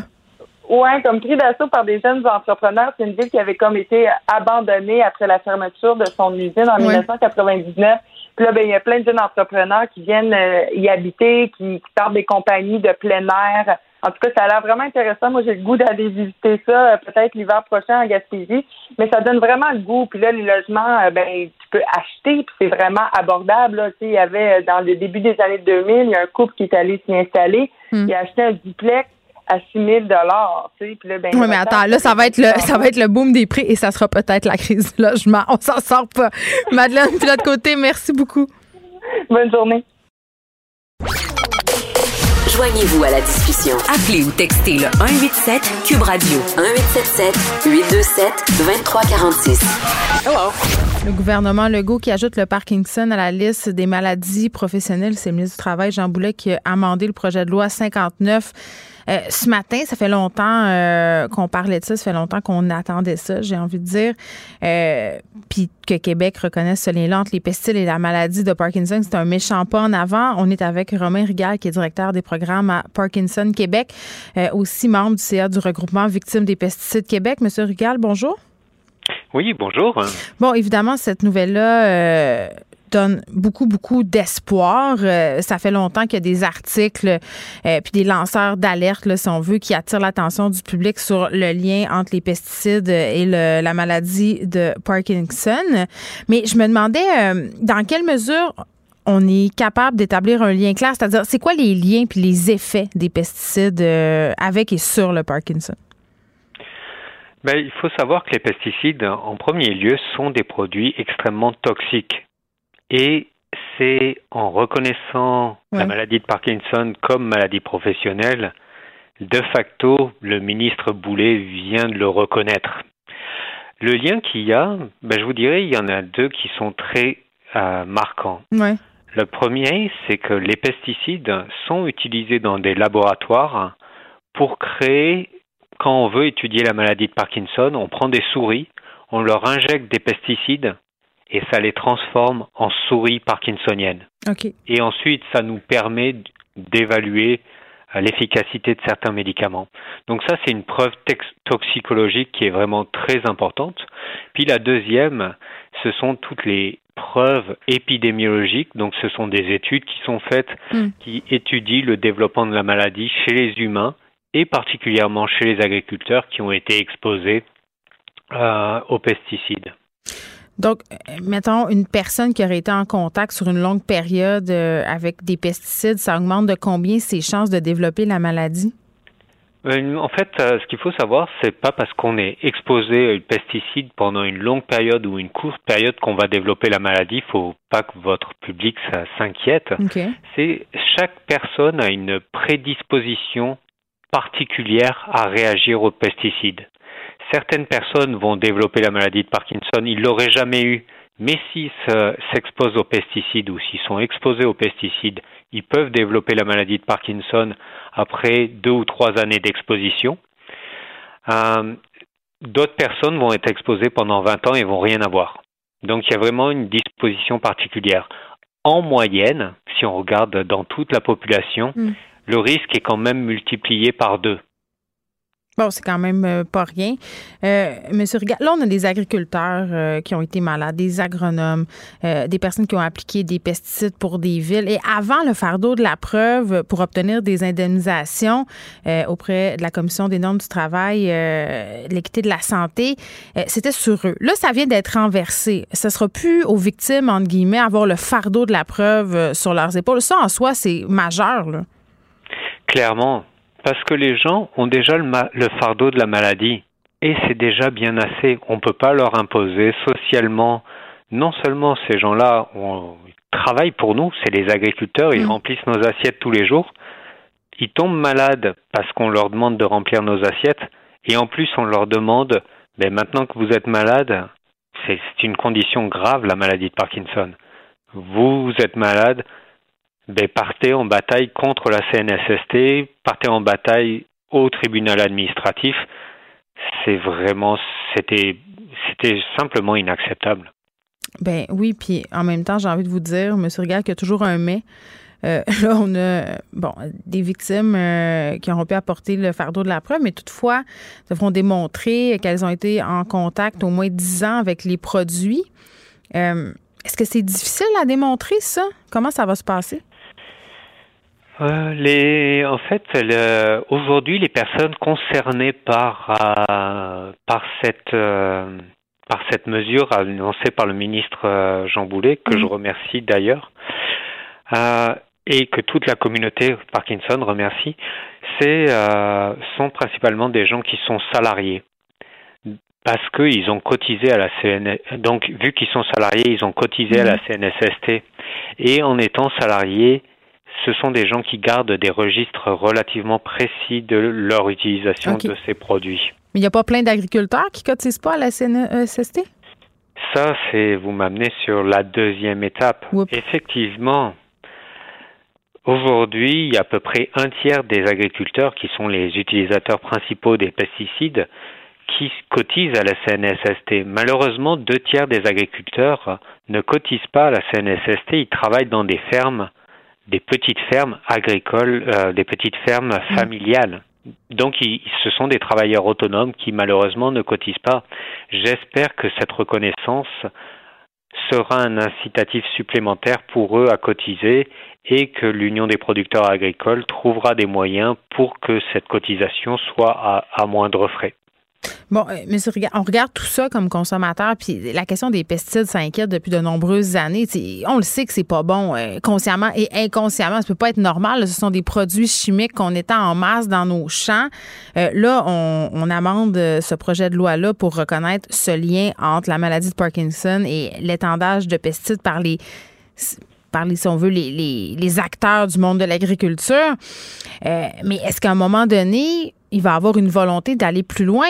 Tu vous avez réagi en disant, écoutez, là, on a eu cette annonce-là, est-ce qu'on pourrait euh, baisser l'utilisation des pesticides? Parce que c'est nocif pour la santé des gens. Puis moi, j'ai fait des entrevues avec des agriculteurs qui disaient, ben c'est totalement possible pour certaines cultures d'abaisser euh, les pesticides ou de carrément ne pas en utiliser, mais il faudrait être patient, il faudrait attendre, ça prendrait du temps, ça prendrait une volonté. C'est comme si notre agriculture ne pouvait plus se passer tout ça. On est dépendant des pesticides. On est tout à fait dépendant des pesticides, mais un jour on a été dépendant de l'amiante pour s'isoler. Il a fallu que les, les comment ça s'appelle les travailleurs de l'amiante démontrent qu'il y avait un problème ils ont créé, enfin, ils ont demandé la reconnaissance de, de cancer pulmonaire suite à l'exposition à l'amiante. Hmm. Et maintenant, il n'y a plus d'écoles qui doivent avoir des murs avec des amiantes. Il n'y a plus d'appartements qui ont des murs avec des amiantes. Et la ville d'Asbestos change de nom. Donc, ce sont des changements qui prennent du temps, mais il faut commencer quelque part. Et le fait de commencer par la reconnaissance de la maladie professionnelle comme euh, de la maladie de Parkinson comme maladie professionnelle, ben c'est le pied dans la porte pour lancer ce grand changement social, je l'espère. Oui, puis on, a le MAPAC quand même qui pourrait aussi reconnaître euh, certains pesticides comme étant plus nocifs que, d'autres, euh, et interdire leur utilisation carrément. Pourquoi on, pourquoi on fait pas ça? Ah, je pense que de nombreux lobbies euh, jouent leur rôle dans ça. Il faut savoir que c'est le fédéral qui utilise, qui autorise la vente de ces produits au Canada. Il y a euh, plus d'une cinquantaine de produits qui sont interdits en Europe qui, elle aussi, a des lobbies euh, très importants. On avait l'ordre des agronomes euh, qui recommandaient des pesticides et qui étaient visiblement en grand conflit d'intérêts. Ça aussi, là, ça fait longtemps qu'on sait ça. C'est sorti en 2018. Absolument, absolument. Donc, on, attend que le MAPAC, effectivement, apporte des, euh, des changements à ça. Puis, est-ce que vous savez si le fait de manger des fruits et des légumes qui auraient été bon arrosés de pesticides, ça peut être lié, si on veut, au développement de la maladie de Parkinson ou ça, on n'a pas de chiffres là-dessus, on n'a pas d'études? On n'a pas d'études sur ce, sur ce sujet. En fait, euh, c'est excessivement difficile à montrer. Déjà, monter des études épidémiologiques qui montrent quand on épand des pesticides, on développe la maladie, c'est déjà compliqué. Ouais. Euh, manger des pesticides euh, via sur donc des résidus de pesticides sur ça notre va pas Juste, ça va pas juste sur la pleure, Monsieur Rigal. on le sait, là, ça va à l'intérieur. Exactement, exactement. Et il faut savoir que la maladie de Parkinson, une des causes qu'on ne comprend pas bien mhm. aujourd'hui, mais on se pense quand même que euh, le début de la maladie de Parkinson, qui est une maladie qui se développe dans le cerveau, euh, le début serait au niveau de l'intestin. Et donc là, on peut réfléchir. Ce qu'on mange. donc, ce qu'on mange, hmm. qu'est-ce qu'on amène dans notre intestin? Et il faut savoir que la maladie de Parkinson, c'est une maladie qui se développe de manière exponentielle dans les pays industrialisés où donc il y a une agriculture industrialisée. Et c'est, on consomme ces produits et c'est, on voit effectivement les producteurs qui, eux, développent en flèche la maladie de Parkinson, mais il serait pas étonnant qu'avec des méthodes peut-être plus pointues de recherche, on puisse un jour montrer un effet ou pas d'effet avec euh, les aliments qu'on mange. Ouais, c'est très préoccupant tout ça, puis on dirait euh, qu'on est rendu dépendant à une certaine forme d'agriculture, à la vitesse aussi à laquelle on est habitué d'avoir accès à des produits. Romergal Merci, qui est directeur des programmes à Parkinson Québec. Euh, moi, je me suis jamais trop préoccupée des, des pesticides dans l'alimentation jusqu'à temps euh, que ça sorte, là, bon, les liens entre les pesticides, le Parkinson et tout ça, l'étendage. je lisais les, les, chroniques de Thomas Gerbet par rapport à tout ça de Radio-Canada, qui a été vraiment très actif dans ce dossier-là. Puis, tu sais, euh, on dirait que j'ai comme découvert un produit pour me donner bonne conscience, mais en même temps, c'est un produit euh, chimique. fait que je me dis, est-ce que je tenterais de me faire plus de mal que de bien?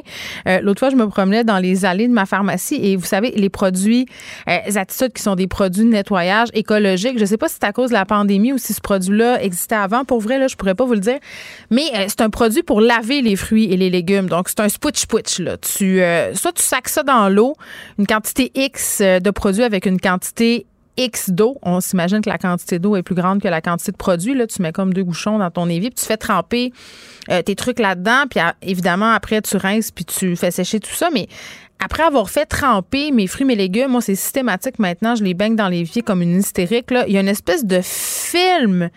Euh, de cire sur le dessus de l'eau euh, au bout d'un certain temps. Puis tu fais aïe, avant, je mangeais ça. Tu sais, moi, j'étais la fille là, qui mettait son, sa main dans le plat de bleuet, dans le plat de fraises, en se disant, ben non, il capote avec ça, les pesticides. Ouais, ben là, à voir ce qui s'en va dans ma petite eau, là, quand je nettoie tout ça, euh, je dois dire que je reviendrai pas en arrière, mais en même temps, je, lave des produits chimiques avec un produit chimique. Donc, j'aurai peut-être un autre type de cancer. On sait pas. Pour elle, une question sans réponse n'est pas une réponse. Geneviève Peterson. Cube Radio. Le, commentaire de Danny Saint-Pierre, un chef pas comme les autres. Ah, mon petit Danny qui est pas là, il tourne le petit vlimeux. Oui, je tourne à un endroit où il y a encore de la neige, donc c'est loin de chez nous. T'es bien chanceux. Euh, il fait bon vivre. Hein. Écoute, ça sent, euh, ça sent la campagne. J'adore ça. C'est qu'on est bien. Tu sais qu'il nous annonce un beau 15 cm pour dans deux jours. J'espère euh, que les ah. ayatollahs de Météo Média se sont une fois plus trompés parce que ça sera rien pour aider ma dépression saisonnière. Euh, on se parle de notre ami Sylvain Charlebois, Sly pour les intimes, et nous sommes ses intimes. Tout à fait. Sly a sorti euh, une belle lettre ce matin euh, dans notre beau journal euh, qui mentionne qui mentionne un certain resserrement puis une tentative de normaliser les pratiques et surtout d'identifier le degré de danger des infections alimentaires dans l'industrie, dans l'ensemble de la planète. Toute qu'une affaire. C'est assez stiff comme lettre, beaucoup d'informations, des mots, des mots clés, des protocoles. Moi, ça m'a fait réfléchir à est-ce qu'on est trop propre? Ben, est-ce qu'on peut répondre tout de suite ou je te laisse développer? je vais te laisser développer un peu.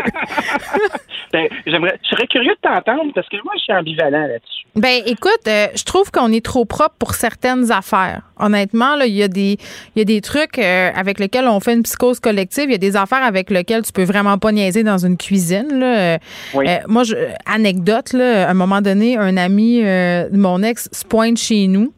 on fait du barbecue, tu sais, puis je fais mariner du poulet euh, pendant, euh, je sais pas moi, euh, des heures dans le frigidaire. Puis à un moment donné, je sors le plat de poulet sur le comptoir pas longtemps. C'est l'été, mettons 30-40 minutes.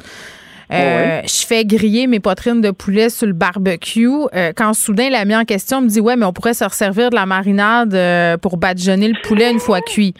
Puis là, je dis, mais, je dis, mais mettons, est-ce que tu as déjà entendu parler de quelque chose qui s'appelle la salmonelle? Et il y avait aucune idée c'était quoi. Moi, je comprenais pas qu'un adulte puisse ignorer euh, c'est quoi la salmonelle. Puis, tu sais, la fameuse maladie du hamburger aussi. Tu sais, on nous a fait bien peur avec ça, mais tu sais que je vis avec Monsieur Mapac, hein? Euh, oui, ça. je vis avec M. Mapac. Euh, donc, euh, il a fallu que, que je resserre mes règles sanitaires, mais pas que. Il y a des affaires que auxquelles j'adhère pas. Là. Moi, je me mets les mains dans le bac à glace du frigidaire, puis il faut qu'il gère ça. Là, parce que c'est pas vrai qu'à un moment donné, on est dans une cuisine laboratoire de restaurant, on est chez nous. Ben oui. tu comprends? Fait que, tu sais, je te répondrais qu'on est trop propre. oui, puis non. Ben, je pense qu'on a. Euh, tu nommes quelque chose de super important, c'est que les gens ne sont pas nécessairement conscientisés à, ce qui se passe pour vrai. Tu, vois, chez nous, là, euh, euh, les filles ont de la misère à faire l'épicerie sans partir avec une glacière. Non, ça, c'est trop. là, le, 15 minutes que ça va prendre d'un point à l'autre, là, c'est dangereux. Ou exemple, je laisse refroidir de la soupe que j'ai faite sur le comptoir avant de la remettre dans le fridge. Là, ça se met à paranoïer sur combien de temps ça va prendre avant que je la mette dans le mot du ben non. Puis après ça, combien de jours qu'elle va être bonne? Ça aussi, combien de jours, c'est une super Ah, Dani, est-ce que tu pourrais m'aider avec euh, une espèce de fausse croyance qu'on a? J'arrête pas de dire que c'est pas vrai, mais je suis pas capable d'expliquer pourquoi ni d'où ça vient. Euh, ma mère pensait beaucoup ça avant. Euh, c'est des personnes d'un certain âge qui pensent ça. Puis là, maman, je suis pas en train de dire que tu es vieille, mais c'est quand même la réalité que tu penses ça, OK? tu sais, on, faut pas mettre un plat trop chaud dans le frigidaire parce qu'il va surir. Ben. il y a cette mentalité-là. Ça, c'est-tu vrai ou c'est pas vrai? Ben moi, j'ai déjà. OK. Euh, si c'est le MAPAC qui parle, là, si le chapeau de MAPAC te fait, euh, souvent, on va nous recommander de mettre euh, le plat directement dans le frigo vite, vite, vite, vite, vite, parce que tu veux faire baisser la température. Sauf que le problème, c'est si tu mets, euh, exemple, une grosse rôtissoire avec une dinde, avec plein de bouillon dedans, ben, tu vas faire monter la température euh, ambiante dans ton frigo. Fait que là, tout va se retrouver à l'extérieur de la zone. Fait que des fois, ce que tu peux faire, si tu veux que ça refroidisse plus vite, ben c'est de faire, admettons, euh, si tu as, beaucoup de glace à passer, là, tu remplis ton évier avec de l'eau et de la glace, puis tu vas accoter ton chaudron dedans pour l'aider à refroidir plus vite. moi, j'ai tellement un meilleur euh, truc que ça, ça s'appelle l'hiver. Ah, ben oui, l'hiver. Je mets ça dehors. C'est moins le fun, là. l'hiver est loin. Mais oui, effectivement, l'hiver, ça fonctionne. Euh, quand tu mets, un exemple, de la soupe chaude dans le fridge, puis tu mets un couvercle par-dessus, hmm. Ben là, tu vas ralentir euh, le fait qu'elle va refroidir plus vite. Puis s'il y avait eu, exemple, tu l'as transféré dans un plat dans lequel il y aurait eu, euh, il aurait été mal lavé ou il y aurait eu de la levure, quelque chose comme ça, mm. des levures environnantes. Ben là, on ne veut pas le fait que le, produit va se retrouver dans la zone de danger qui est entre 4 degrés et 60 degrés mm. Celsius. Ben là, il y a des choses qui peuvent se développer, puis là, elle peut fermenter. Oui, puis il y a des affaires. Ben, oui, puis tu as raison, puis il y a des affaires avec lesquelles on est super vigilant, puis d'autres non. Je te donne deux exemples. Ce matin, moi, je me suis rendu compte que mon congélo a, vraiment sauté. Là. Il y avait 15 ans, ce congélateur-là. Euh, je me dis, je vais me faire un lunch. Je descends en bas, je fais Oh, euh, ça n'a pas l'air de bien aller.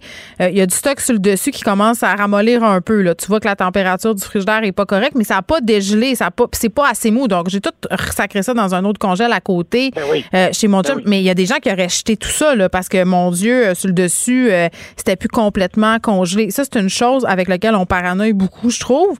Puis il y a des affaires avec lesquelles on n'est pas vigilant.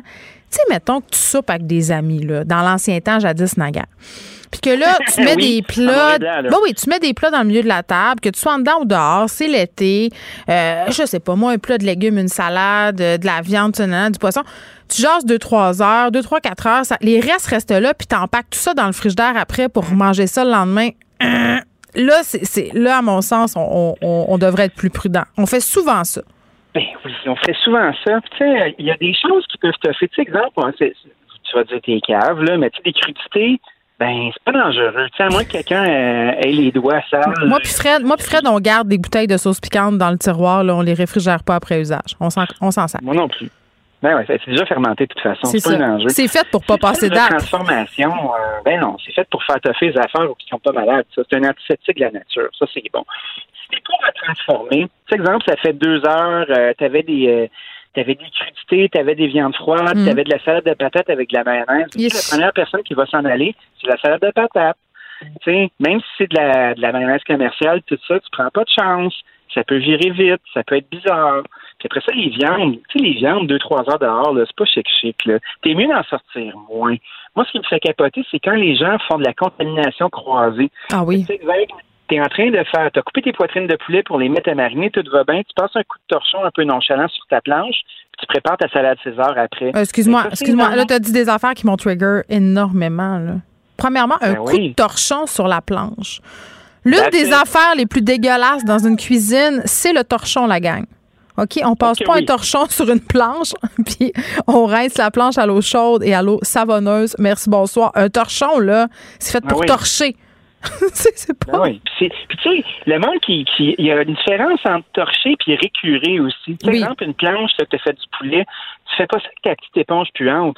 Tu sais, tu prends un plat de verre, tu mets du savon, de l'eau abondante, tu frottes pour vrai, tu mets du poids sur ton bras, là, tu frottes pour décrotter la crotte. Puis tu sais, si ta planche est pleine de trous de couteau, ben sur même les trous de couteau, là, il n'y a pas des souriceaux de cachés là-dedans, il y a C'est un dégueu. de cochonneries C'est dégueu. que tu veux pas nécessairement fréquenter. C'est pour ça qu'on nous...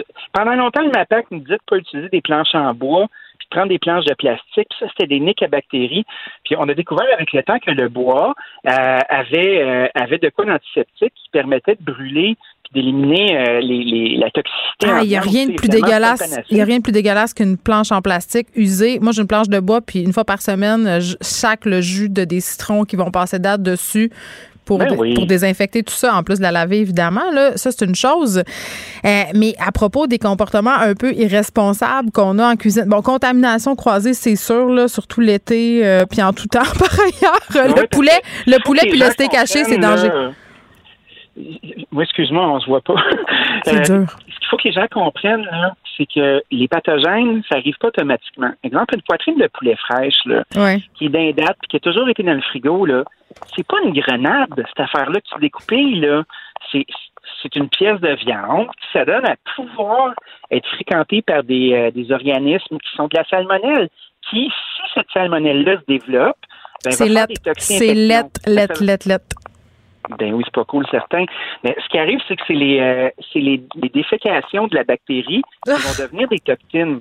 Fait que dans le fond, la salmonelle qu'on a, c'est pas à la fois de la salmonelle, mais c'est les cacas de la, de la salmonelle qui font des bactéries, puis qui font des toxines, c'est ça qui te rend malade. Tu sais, la maladie du hamburger, la seule raison pour laquelle on peut pogner ça à cause du steak haché, ben c'est parce que c'est souvent fait en industrie, c'est fait dans des gros plans de transformation où est-ce qu'on ramasse tout, puis on scrape toutes les parties de la viande pour être capable de, transformer ça dans du haché. Si tu vas chez ton boucher, là, il va probablement te donner la même pièce que tu ferais pour faire une palette ou un steak. Fait que, tu sais, c'est pas la même affaire. Un bœuf haché ne veut pas automatiquement dire infection ou E. coli.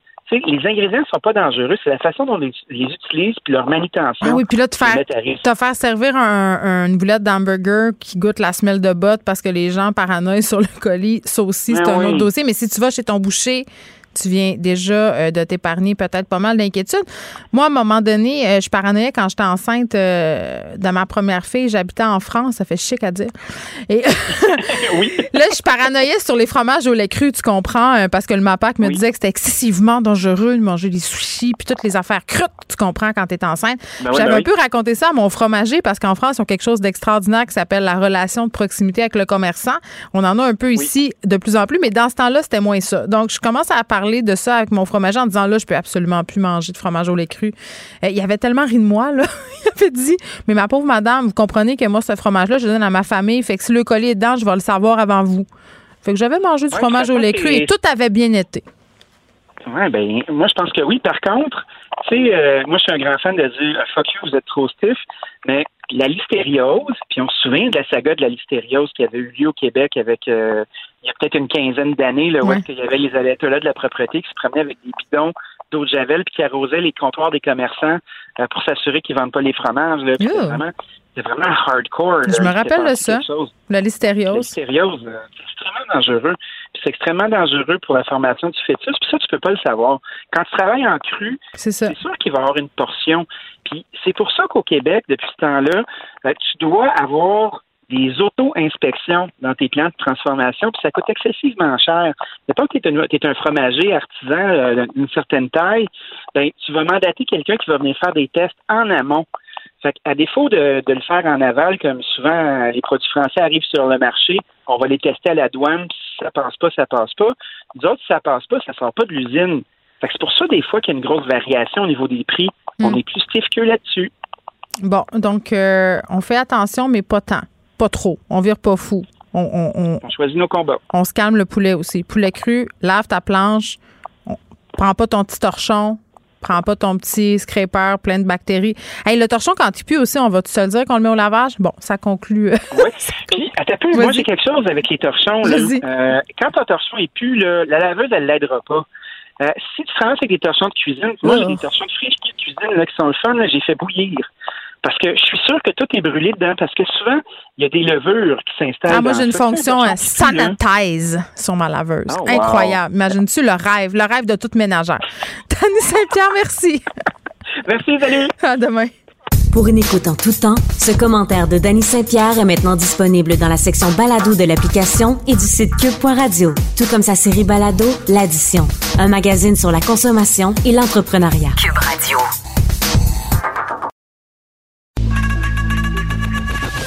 Geneviève Peterson. Une animatrice pas comme les autres. Cube Radio. Lily Boisvert est avec nous. Lily, salut. Salut Geneviève. Tu voulais qu'on se parle euh, de la socialisation. Euh, Est-ce qu'on va savoir encore comment socialiser au bout du tunnel euh, pandémique? Puis je racontais euh, à l'émission un peu plus tôt cette semaine qu'en fin de semaine passée, donc samedi, j'avais vu des amis dans la ruelle euh, près de chez moi. Puis là, calmez-vous, là, aucune règle sanitaire n'a été enfreinte. On était à deux mètres de distance. On était quatre personnes, dont euh, moi et mon chum, donc dans le même foyer, plus deux autres personnes. Euh, puis là, on, se parlait et tout ça. Puis ça n'a pas duré super longtemps, là, cette rencontre-là. Genre 40 minutes. Écoute, Lily, j'étais brûlée. J'étais brûlée. Puis je me disais, mon Dieu, tu sais, est-ce que je vais être encore capable d'avoir des conversations avec plein de gens, d'avoir une vie sociale? J'avais un peu peur qu'on ait perdu des acquis. Puis là, euh, ça- avec le beau temps qui arrive, mesures de confinement euh, qui sont allégées là, ces derniers jours, on rouvre des affaires, gym, salle de spectacle. Euh, les gens sont dehors, il y a plein de monde dans les parcs. Là, on n'a pas encore le droit d'aller dans les cours. Là. Il l'a dit, Premier ministre Legault, prudence, prudence. Il l'a dit. Euh, là, cet été, on va peut-être pouvoir faire des rassemblements avec des amis. Est-ce qu'est-ce qui va se passer avec tout ça? On vit comme une espèce d'anxiété bizarre euh, de la suite des choses par rapport à, à nos réactions puis à nos compétences sociales, je dirais. Ouais, ouais, non, mais t'es vraiment pas la seule euh, à avoir expérimenté ça en, en parlant à des gens. Moi aussi, j'ai j'ai entendu des témoignages euh, d'autres personnes qui disaient ça. Et puis, euh, les psychologues le disent aussi. Ils, ils parlent d'un de- d'une anxiété du retour. C'est comme ça qu'ils appellent ça. On dirait un titre de Ouais. téléroman de Radio-Canada. L'anxiété du retour. Mais donc, comme tu le dis, il, il fait beau, là. Ben, en tout cas, peut-être pas. Aujourd'hui, c'est pas Aujourd'hui, il fait beau, euh, mais on pense pas à demain, OK? Non, c'est ça. Mais, mais on, est quand même optimiste, là, je pense. Bien des gens, on a comme le goût de sortir, on a le goût de recommencer à socialiser. Euh, puis avec, avec la vaccination qui progresse aussi, Mm. on se dit qu'on va bien finir par en voir le bout de cette foutue pandémie. On espère. Mais là, mais là, euh, c'est ça. Il y a beaucoup de gens qui ont l'impression qu'ils sauront plus comment faire pour euh, parler normalement, juste avoir des conversations, juste faire du small talk. Euh, Mais moi, ça m'intéresse plus le small talk, on dirait. J'ai Ouais, envie tellement d'avoir des discussions profondes avec mes amis. Ouais, mais puis c'est drôle parce que j'ai l'impression que tu es quand même quelqu'un d'extraverti. Oui. Mais là, les psys le notent que même les gens qui sont extravertis, comme des, des gens qui vont en consultation, qu'ils admettent qu'ils ont de l'anxiété sociale, de la phobie sociale, Mhm. euh, alors que normalement, ça touche quand même juste 6 des gens, euh, 6 de la population. Mais là, c'est c'est quand même pas mal de monde qui disent ressentir ça. Des gens donc qui vont stresser avant, pendant puis après une interaction sociale en suranalysant un peu tout ce qui s'est passé pendant même tu parles avec quelqu'un puis là tu es dans ta tête tu te dis mon dieu qu'est-ce que la, la personne est en train de penser de ce que je suis en train de dire? Donc Ouais. c'est comme pas dans le moment présent Euh, on a l'impression que nos muscles sociaux se sont comme atrophiés C'est vrai. puis on n'a pas forcément tort de penser ça parce que c'est vrai que socialiser, c'est une compétence, que ça se développe et que oui, ça peut aussi se perdre si on la pratique pas. Puis le Euh, fait que j'ai été fatiguée après cette rencontre avec mes amis, euh, c'est normal en ce moment. Normal, ouais. Ouais, ouais, ouais, absolument. Euh, Il y a une vraie raison physiologique à ça, deux vraies raisons. C'est quoi? La première, ben, c'est que si justement tu respectes les règles de distanciation, tu vas devoir euh, utiliser plus d'air pour parler, pour projeter ta voix plus loin. Ça peut sembler vraiment infime là, Mais comme oui. différence. On s'en rend pas compte, mais on fait ça. Et oui, ça devient épuisant si c'est pendant une longue période qu'on le fait. Donc ça, c'est une des raisons. C'est comme c'est comme chanter versus parler euh, normalement à quelqu'un juste à côté de toi. Chanter, ça va être plus fatigant. Euh, donc ça, c'est une raison. L'autre raison, c'est les masques. Si on interagit avec des gens qui portent des masques et qu'on en porte euh, un aussi, on va perdre à peu près la moitié des signaux non verbaux que la personne nous envoie. Donc, prenons l'exemple d'un sourcil levé. Donc, on parle, puis là, quelqu'un lève un sourcil. Si la personne a un masque, on voit pas si elle est en train de sourire ou pas. Mais ça va complètement changer le sens du sourcil levé. Mais si tu, si tu comment ça se dit, là, sourire au travers du masque? On voit quand même des expressions faciales. Ouais, ouais, Mais moi, ouais. j'en ai plus de toute façon à cause de tout le botox. Je peux même, je peux plus lever le sourcil. fait que masque ou pas masque, pas de passe. Exact. Mais- Toujours un poker face. mais, les gens, ils, ils doivent, euh, ils doivent se concentrer plus si euh, s'ils sont pas capables de déterminer comme parce que la bouche va apporter un degré de nuance Ouais. à notre expression. Donc euh, ça, ça fait aussi que on Fait que va ça être plus fatigue parce qu'on on cherche à déchiffrer euh, les affaires. Puis il y a le fait aussi que moi, j'ai trouvé j'ai j'ai trouvé mon compte dans le confinement. Moi, je suis une personne assez, tu l'as dit, je suis extravertie, ça c'est vrai. Mais en même temps, je suis une personne qui, paradoxalement, est assez solitaire. J'apprécie beaucoup le temps passé seul. J'ai pas nécessairement besoin tant que ça de socialiser avec des gens. Peut-être à cause de ma job aussi. Là, dans le fond, je suis payée pour Mm-hmm. socialiser deux heures et demie de temps avec du monde. Mais euh, je pense qu'il y a beaucoup de personnes qui ont aimé ça, finalement, le confinement. Oui, il y a des gens qui sont tombés en amour avec ça. Euh, des gens qui n'ont pas été malades, qui n'ont pas de proches qui ont été malades non plus. Donc, pour qui, oui, la vie a été transformée, mais ça leur a rendu leur existence plus simple. Ouais. Il y a des gens qui ont toujours aimé ça, le cocooning, qui ont toujours aimé rester à la maison devant la télé ou l'ordi, avoir une routine qui est simple avec juste quelques activités de base pour. Frédéric, il dit non. Frédéric, non, Frédéric, il dit non. Lui, euh, je pense que c'est pas euh, son cas, mais moi, j'aime beaucoup sortir, mais je, dois avouer que euh, ce qui me manque, c'est plus, je trouve ça monotone au bout d'un d'un certain temps. J'ai envie de faire autre chose, euh, mais j'ai pas tant, j'ai moins souffert de solitude que je l'aurais pensé au départ, mais tu sais, tu l'as dit, là, j'ai eu personne de malade autour de moi, puis quand tu es privilégié, puis que tu as un espace euh, euh, où tu habites qui est quand même relativement grand, euh, tu sais, mettons, c'est pas la Mm. même affaire quand euh, conf- t'es confiné dans, mettons, dans une maison que quand t'es confiné d'un deux et demi, là. On va se le dire. Hmm. Ben oui, c'est sûr. Mais, mais pour les gens pour qui ça s'est avéré euh, une belle expérience. Oui, ça eux, existe, oui, oui. là, c'est ça de se, de se faire dire qu'il va falloir qu'ils sortent de leur euh, de leur cocon, qui sortent de leur euh, leur état, de leur bulle confortable. Ouais, alors que eux, ils, ils trouvaient ça libérateur d'être là-dedans. Ça permet de faire de la croissance personnelle, de la méditation, cuisiner. Donc là, c'est pas tout le monde qui ose l'avouer ouvertement parce que ça paraît un peu antisocial, mais il y a des gens qui veulent pas que ça s'arrête. Euh, il y a aussi des gens qui ont développé une sorte de paranoïa sociale. Et ça, les chercheurs ont observé que les personnes qui ont des liens sociaux, des réseaux plus petits puis moins complexes vont avoir tendance à avoir une amygdale plus petite, donc la partie du cerveau qui traite les émotions. Et un des effets de ça, c'est que les personnes vont se sentir euh, plus négatives dans leurs relations interpersonnelles. Mm. Donc, ils vont avoir l'impression qu'ils sont très maladroits, qu'ils commettent des impairs, même si les autres ont rien remarqué. Euh, on peut penser que les autres nous jugent, nous trouvent pas intéressants quand on leur parle, alors que c'est pas le cas. Euh, on peut penser aussi que tout le monde nous déteste. Donc, on développe comme une. Euh, on dirait que c'est la façon de penser d'une adolescente, des ados. Oui, un peu. c'est vrai, c'est vrai. Les ados ont tendance à être intense. Ouais. Mais, euh, mais les psychologues disent que oui, c'est normal, mais que c'est sûr qu'après ça, il faut se poser la question est-ce que le fait d'être replié sur nous, même si en ce moment ça nous ça nous fait du bien, puis que justement ça nous rend moins anxieux, hmm. est-ce que c'est vraiment ça qu'on veut vivre indéfiniment? pour le reste de notre vie? Mais je pense que, euh, là, je vais dire quelque chose d'hyper cliché, mais il faut s'écouter. Mais en même temps, des fois, ça, ça fait euh, pas de mal de se donner un petit coup de pied au derrière, c'est-à-dire de se forcer parce que ça, euh, tu peux les retrouver, tes habiletés sociales. Tu sais, ça va revenir.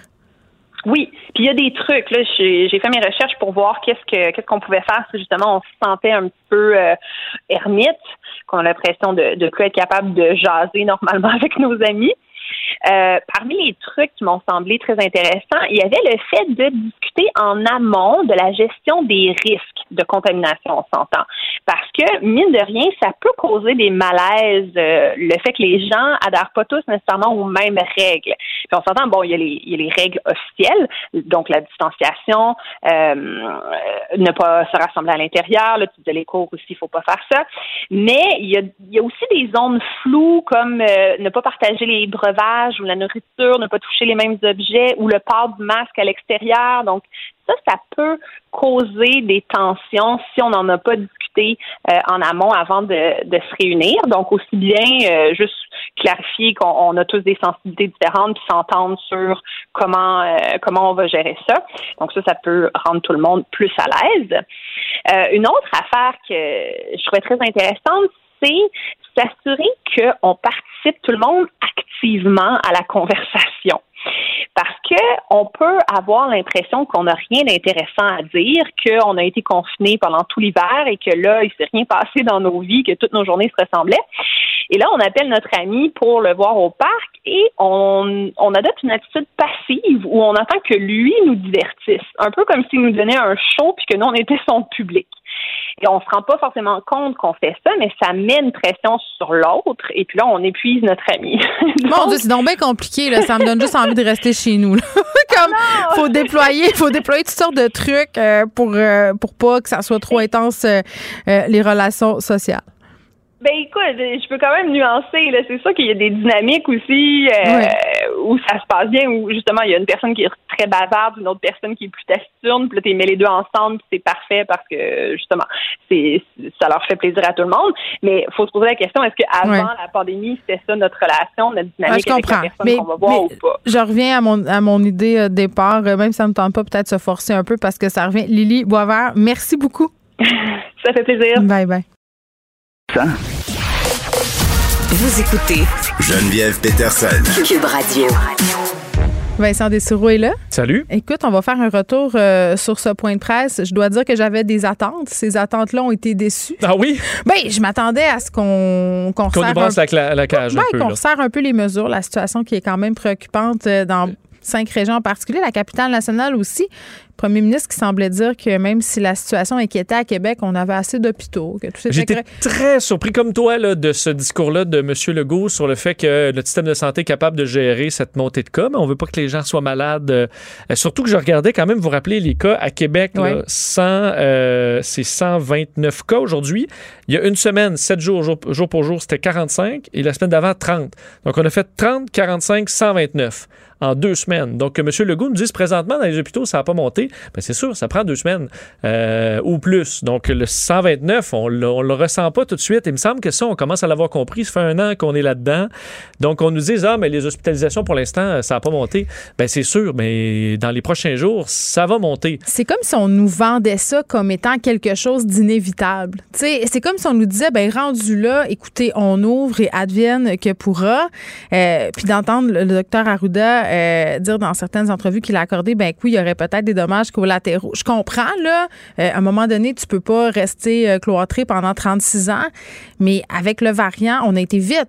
Oui, surtout que là, le variant, on commence à comprendre son impact, commence à voir à quel point il semble plus contagieux ou causer plus de problèmes. Te dire que là, dans ce qui a été annoncé, il y a quand même des éléments intéressants. Vaccin. Euh, ouais, le vaccin, non seulement euh, on va, euh, enfin, on va augmenter la vaccination dans les régions qui sont les plus touchées présentement, les régions oranges, là où ça s'est mis à mal aller. On va déplacer des vaccins de Montréal. Donc, il y en a peut-être qui ont vu qu'il y avait plein de possibilités à Montréal il y a deux jours. Et là, c'est parti parce qu'on va, entre autres, déplacer des milliers de vaccins de Montréal vers les régions. Lac-Saint-Jean. Beauce, Outaouais. Exactement. Euh, évidemment, le Bas-Saint-Laurent, Mm. Saguenay-Lac-Saint-Jean.